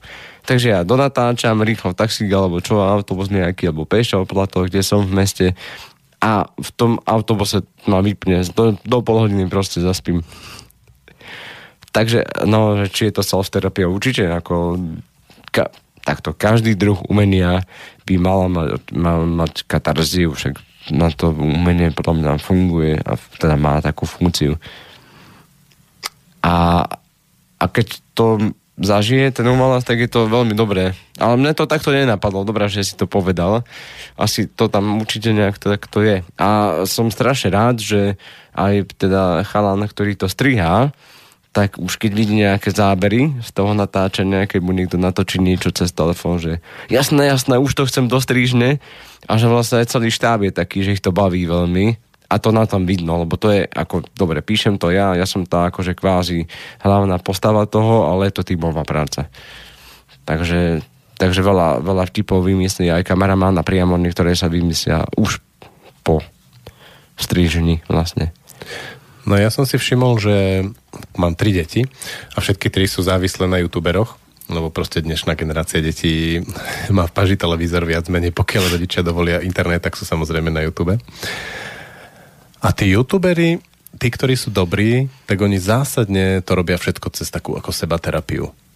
A Gogo, ktorý je taký najznámejší slovenský youtuber, začínal úplne, že terapeutickým spôsobom si frčal. Potom mal také roč, ročné obdobie, kedy to robil veľmi ako ryžu. Fakt, že suché a vtedy strašne stratil. A teraz v poslednom čase ako keby zase pochytil niečo a prúdi si. A tým chcem povedať, že ako dnešná generácia, hlavne mladých ľudí, je úplne že závislá na tom, že nepríjmu nič, v čom ten človek aspoň trochu nezaprúdi. A tam vidím veľkú ako napríklad ako zaujímavé sledovať, čo oni počúvajú, napríklad hip-hop, a to hlavne ten nahnevaný hip-hop, kde sa musí veľa nadávať, tak tam je dôležité, aby tí, tí ľudia, ktorí to spievajú v tej chvíli naozaj boli v tej, v tej, v tej energii. A to je zaujímavé. Dnešné umenie vlastne musí byť veľmi autentické a je úplne jedno, ako vyzerá. Mm, Myslím si, že umenie, ak je to práve umenie, tak vždy bolo aj bude autentické. Akorát, že asi rozdiel presne v tom, v tej estetičnosti, že už presne ako si povedal, že už je jedno, ako to vyzerá. že natočím si to na telefón, sám sebe budem hovoriť niečo 3 hodiny, potom to zostriam na 30 minút, dám to na YouTube a čuduj sa svete, to má 14 miliónov pozretí, ale to je úžasné, nie?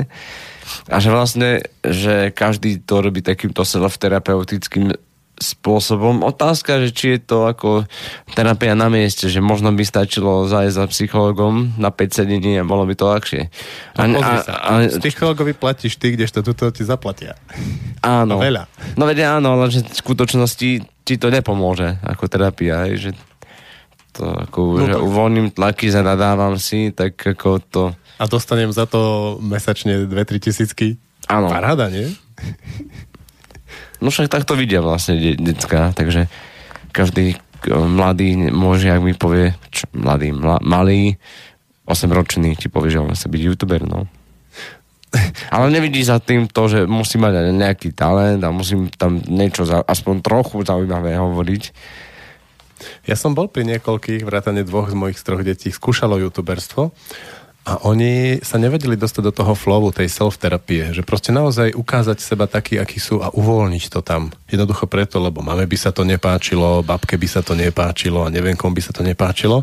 A ako náhle začali takto slomovať, tak tie produkty boli nudné a oni to videli. Že to proste nefunguje, že to nie je ono. No predstav si taký molok. Hej, teraz po ďalší diel bude o tom, že som preznačený za kotlebu, mám tam fúziky, normálne zelené tričko, na bradavkách mám slovenské no, tie no, eh, vlajky. A si predstav teraz ten moment, že toto uvidí tvoja mama, hej? Že pre Boha. Že- Takže ako, uh, no to už tým, alebo čo, mama, celá rodina, vieš. A že, že ti dajú aj like. No to sa stalo, neviem, či poznáš českého Míšu.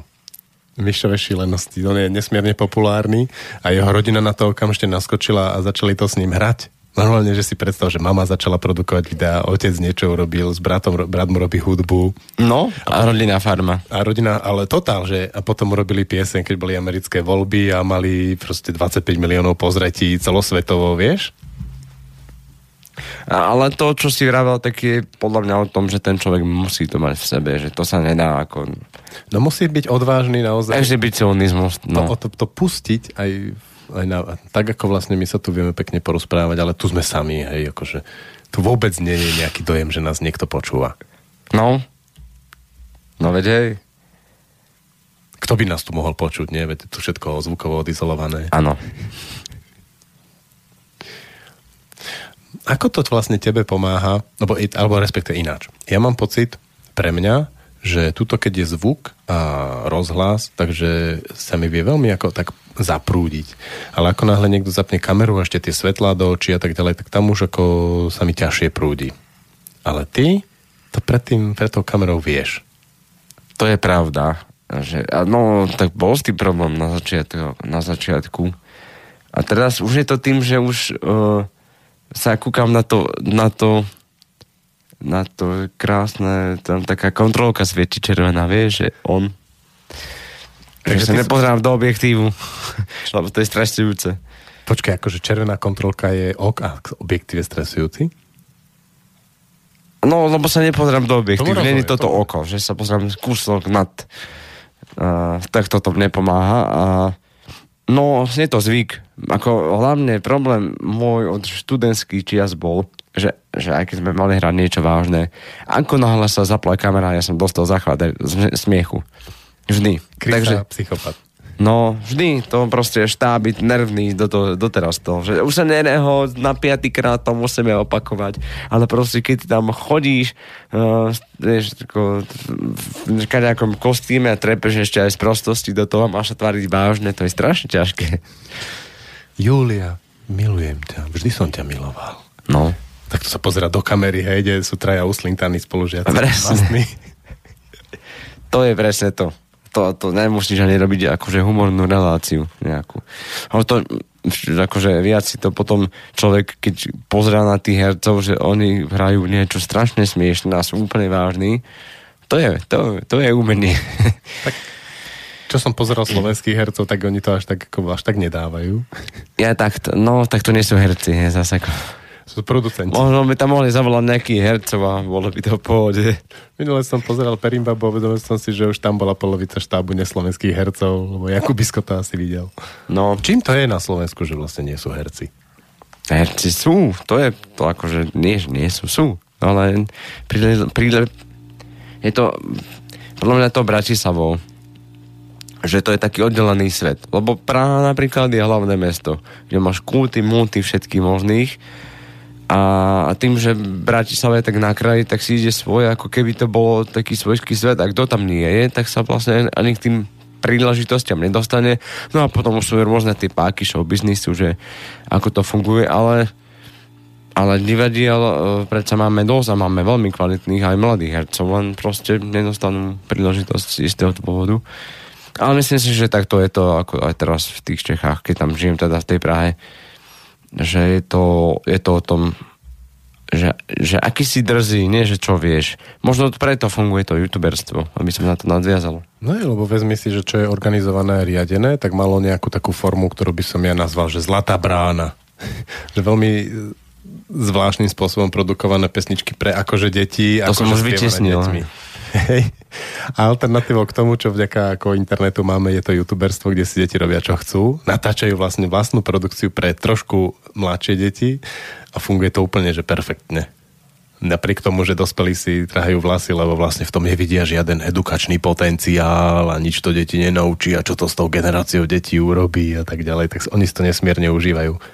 A ty vlastne tiež, ty si, si vezmi, že to, čo robíš, by v živote v normálnej televízii nikde nepustili. A ty pôjdeš do mladej, youtuberskej, teda internetovej televízie a užívaš si. No však ja dúfam, že ma kúpi Markiza potom, vieš.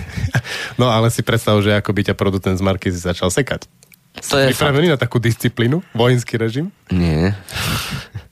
No, je to, to- je to, však aj rôzne relácie odišli na internet z televízií z tohto dôvodu, že to obmedzovalo slobodu tvorby a že vysielacie časy a tak dál, teraz sa k tomu každý dostane, kedy chce. Ja si myslím, že to, to, teda je to budúcnosť, rozhodne už akože ja čo, čo len viem, tak v Prahe, alebo teda v Čechách fungujú štyri takéto obrovské portály, ak nerátame stream.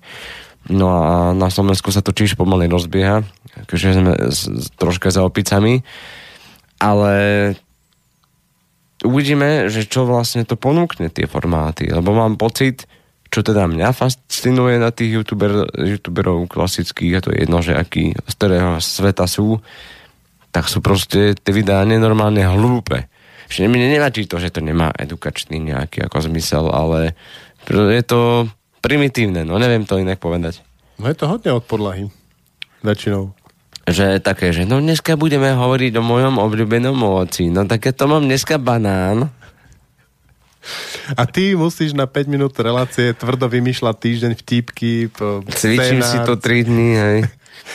A u nás si to tak natočí banán a následne dvakrát to- väčšie ako ty. Presne. Chodím v, v, v tej malej garzónke pred Dominikou a ráčkujem tam, lebo sa učím, ako sa hovorí, e- ext game, nenebezpečný tvok.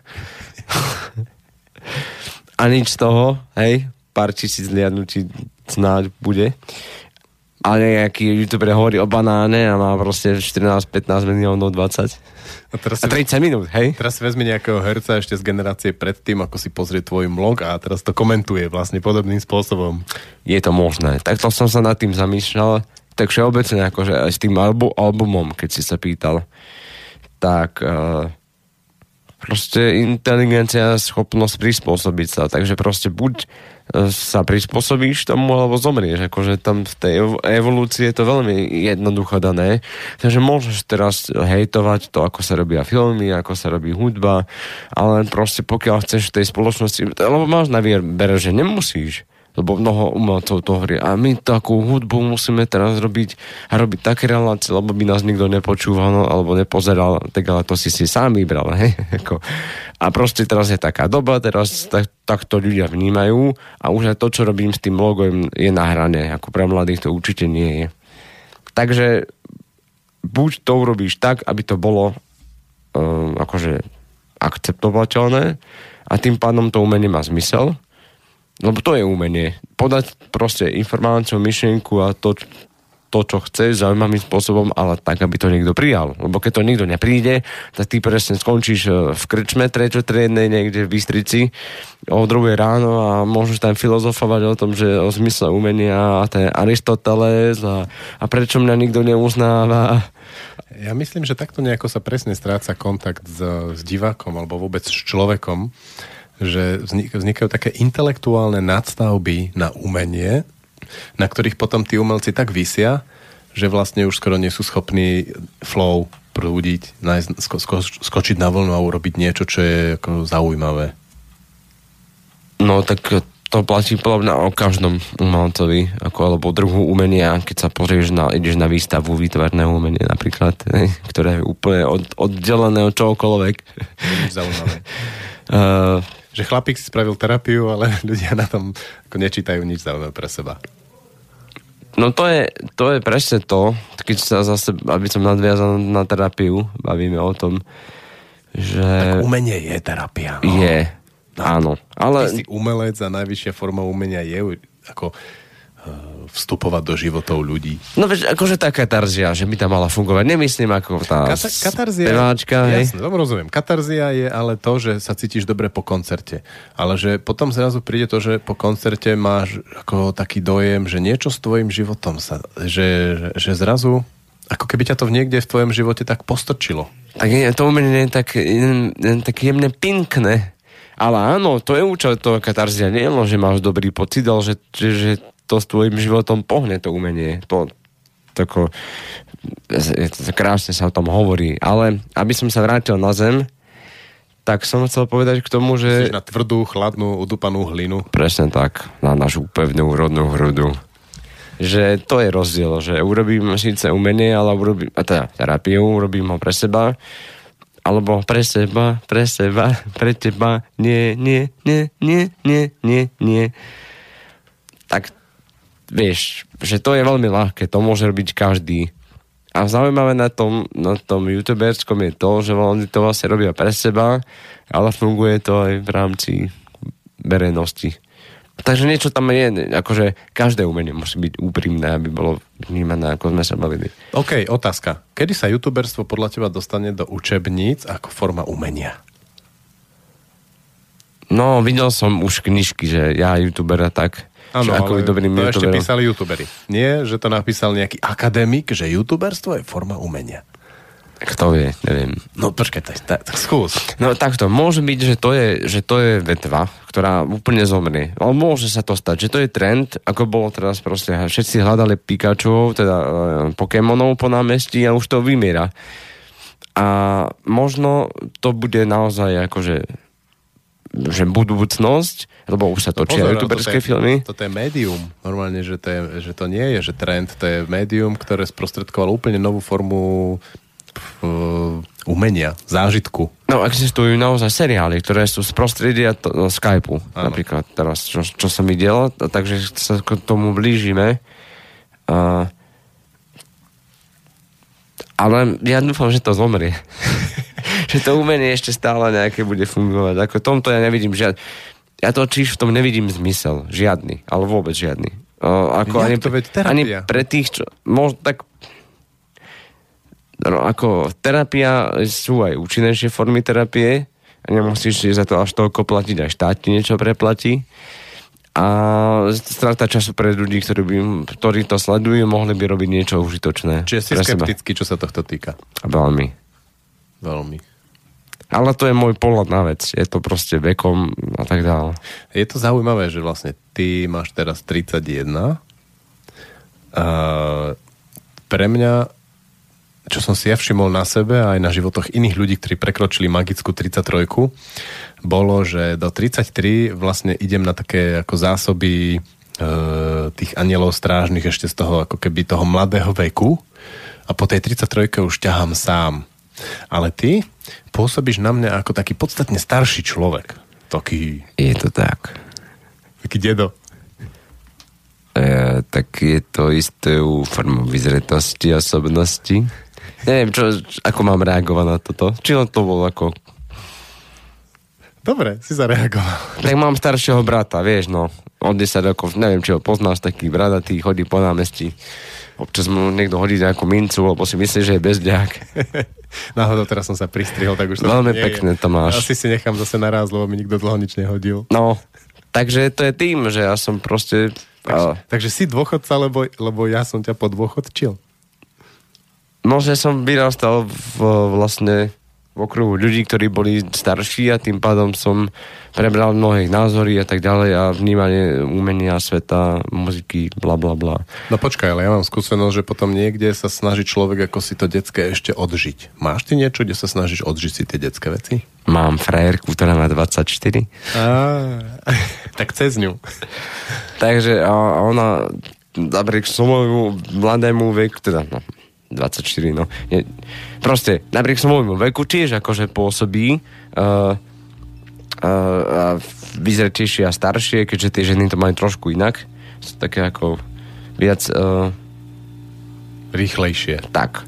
Ale napriek tomu ona má ešte taký ten tú radosť životnú, takú tú energiu a teší sa z veľmi takých pekných malých chenností ako dieťa a toto na nej sa mi veľmi páči, preto e, to je jedna akože z najvlastností, ktoré na nej obdivujem a myslím si, že takú ženu potrebujem, ktorá ma vytiahne z tej depresívnej akože mojej uh, hlavy. Staroby.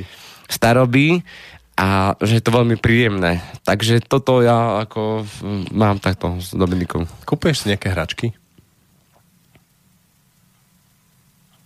Kúpil som si gitaru pred troma mesiacmi. Koľku v poradí už?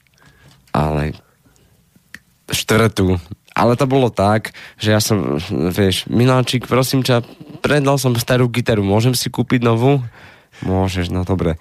No a pod zamienkou, že idem hrať koncert, som si nakúpil kopec efektov, takže asi takto to mám ja. že musím si už ten konečne všetky tie efekty pozapájať, to musí fungovať a ešte som to tak aj podal všetkým, že to je nutnosť, ale zahral som, zahral som sa dobre. Takže toto sú asi moje hračky. Nejaké. Ale ak sa pýtaš na ozajstné hračky, Toto, toto sú hračky. tak by som chcel avčičko na ovládanie. Si prepiskol Ježiška. Jaj, no, tak ale však rok, vieš, hovorím to vopred, takže avčičko na ovládanie by mi urobilo radosť, neviem síce na koľko, a chcel som potkany. Čo sa tiež ne, ako, nebolo veľmi prijaté nikde. Ja som počul, že v tých väčších mestách je 10 potkanov na jedného obyvateľa. Takže Nie tie také potkany, iné, tie vyšlaštené, vieš. Chcem potkana, ale nie až tak veľmi. OK.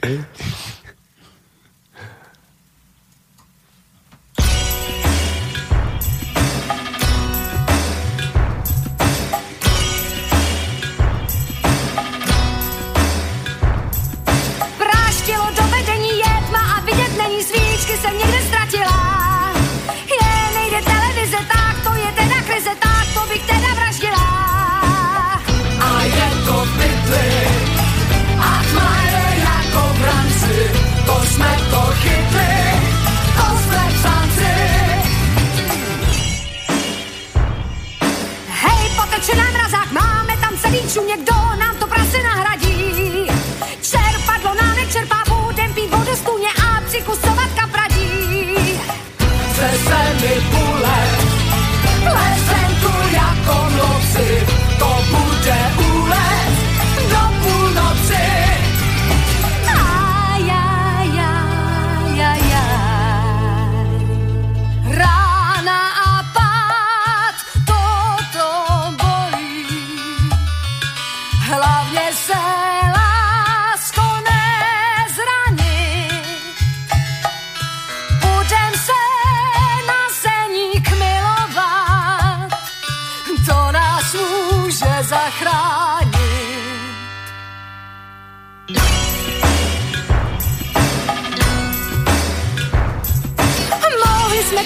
si táta jí loni zrazil nám, by se teďka hodila.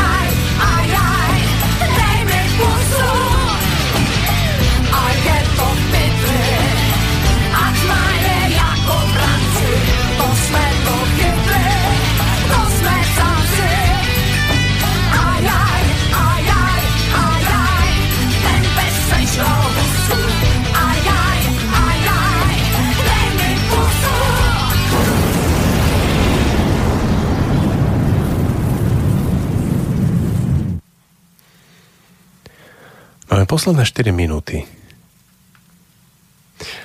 Určite si to vypočuje tvoja tvoj blízky. Chceš im niečo povedať takto do éteru? Mám vás rád.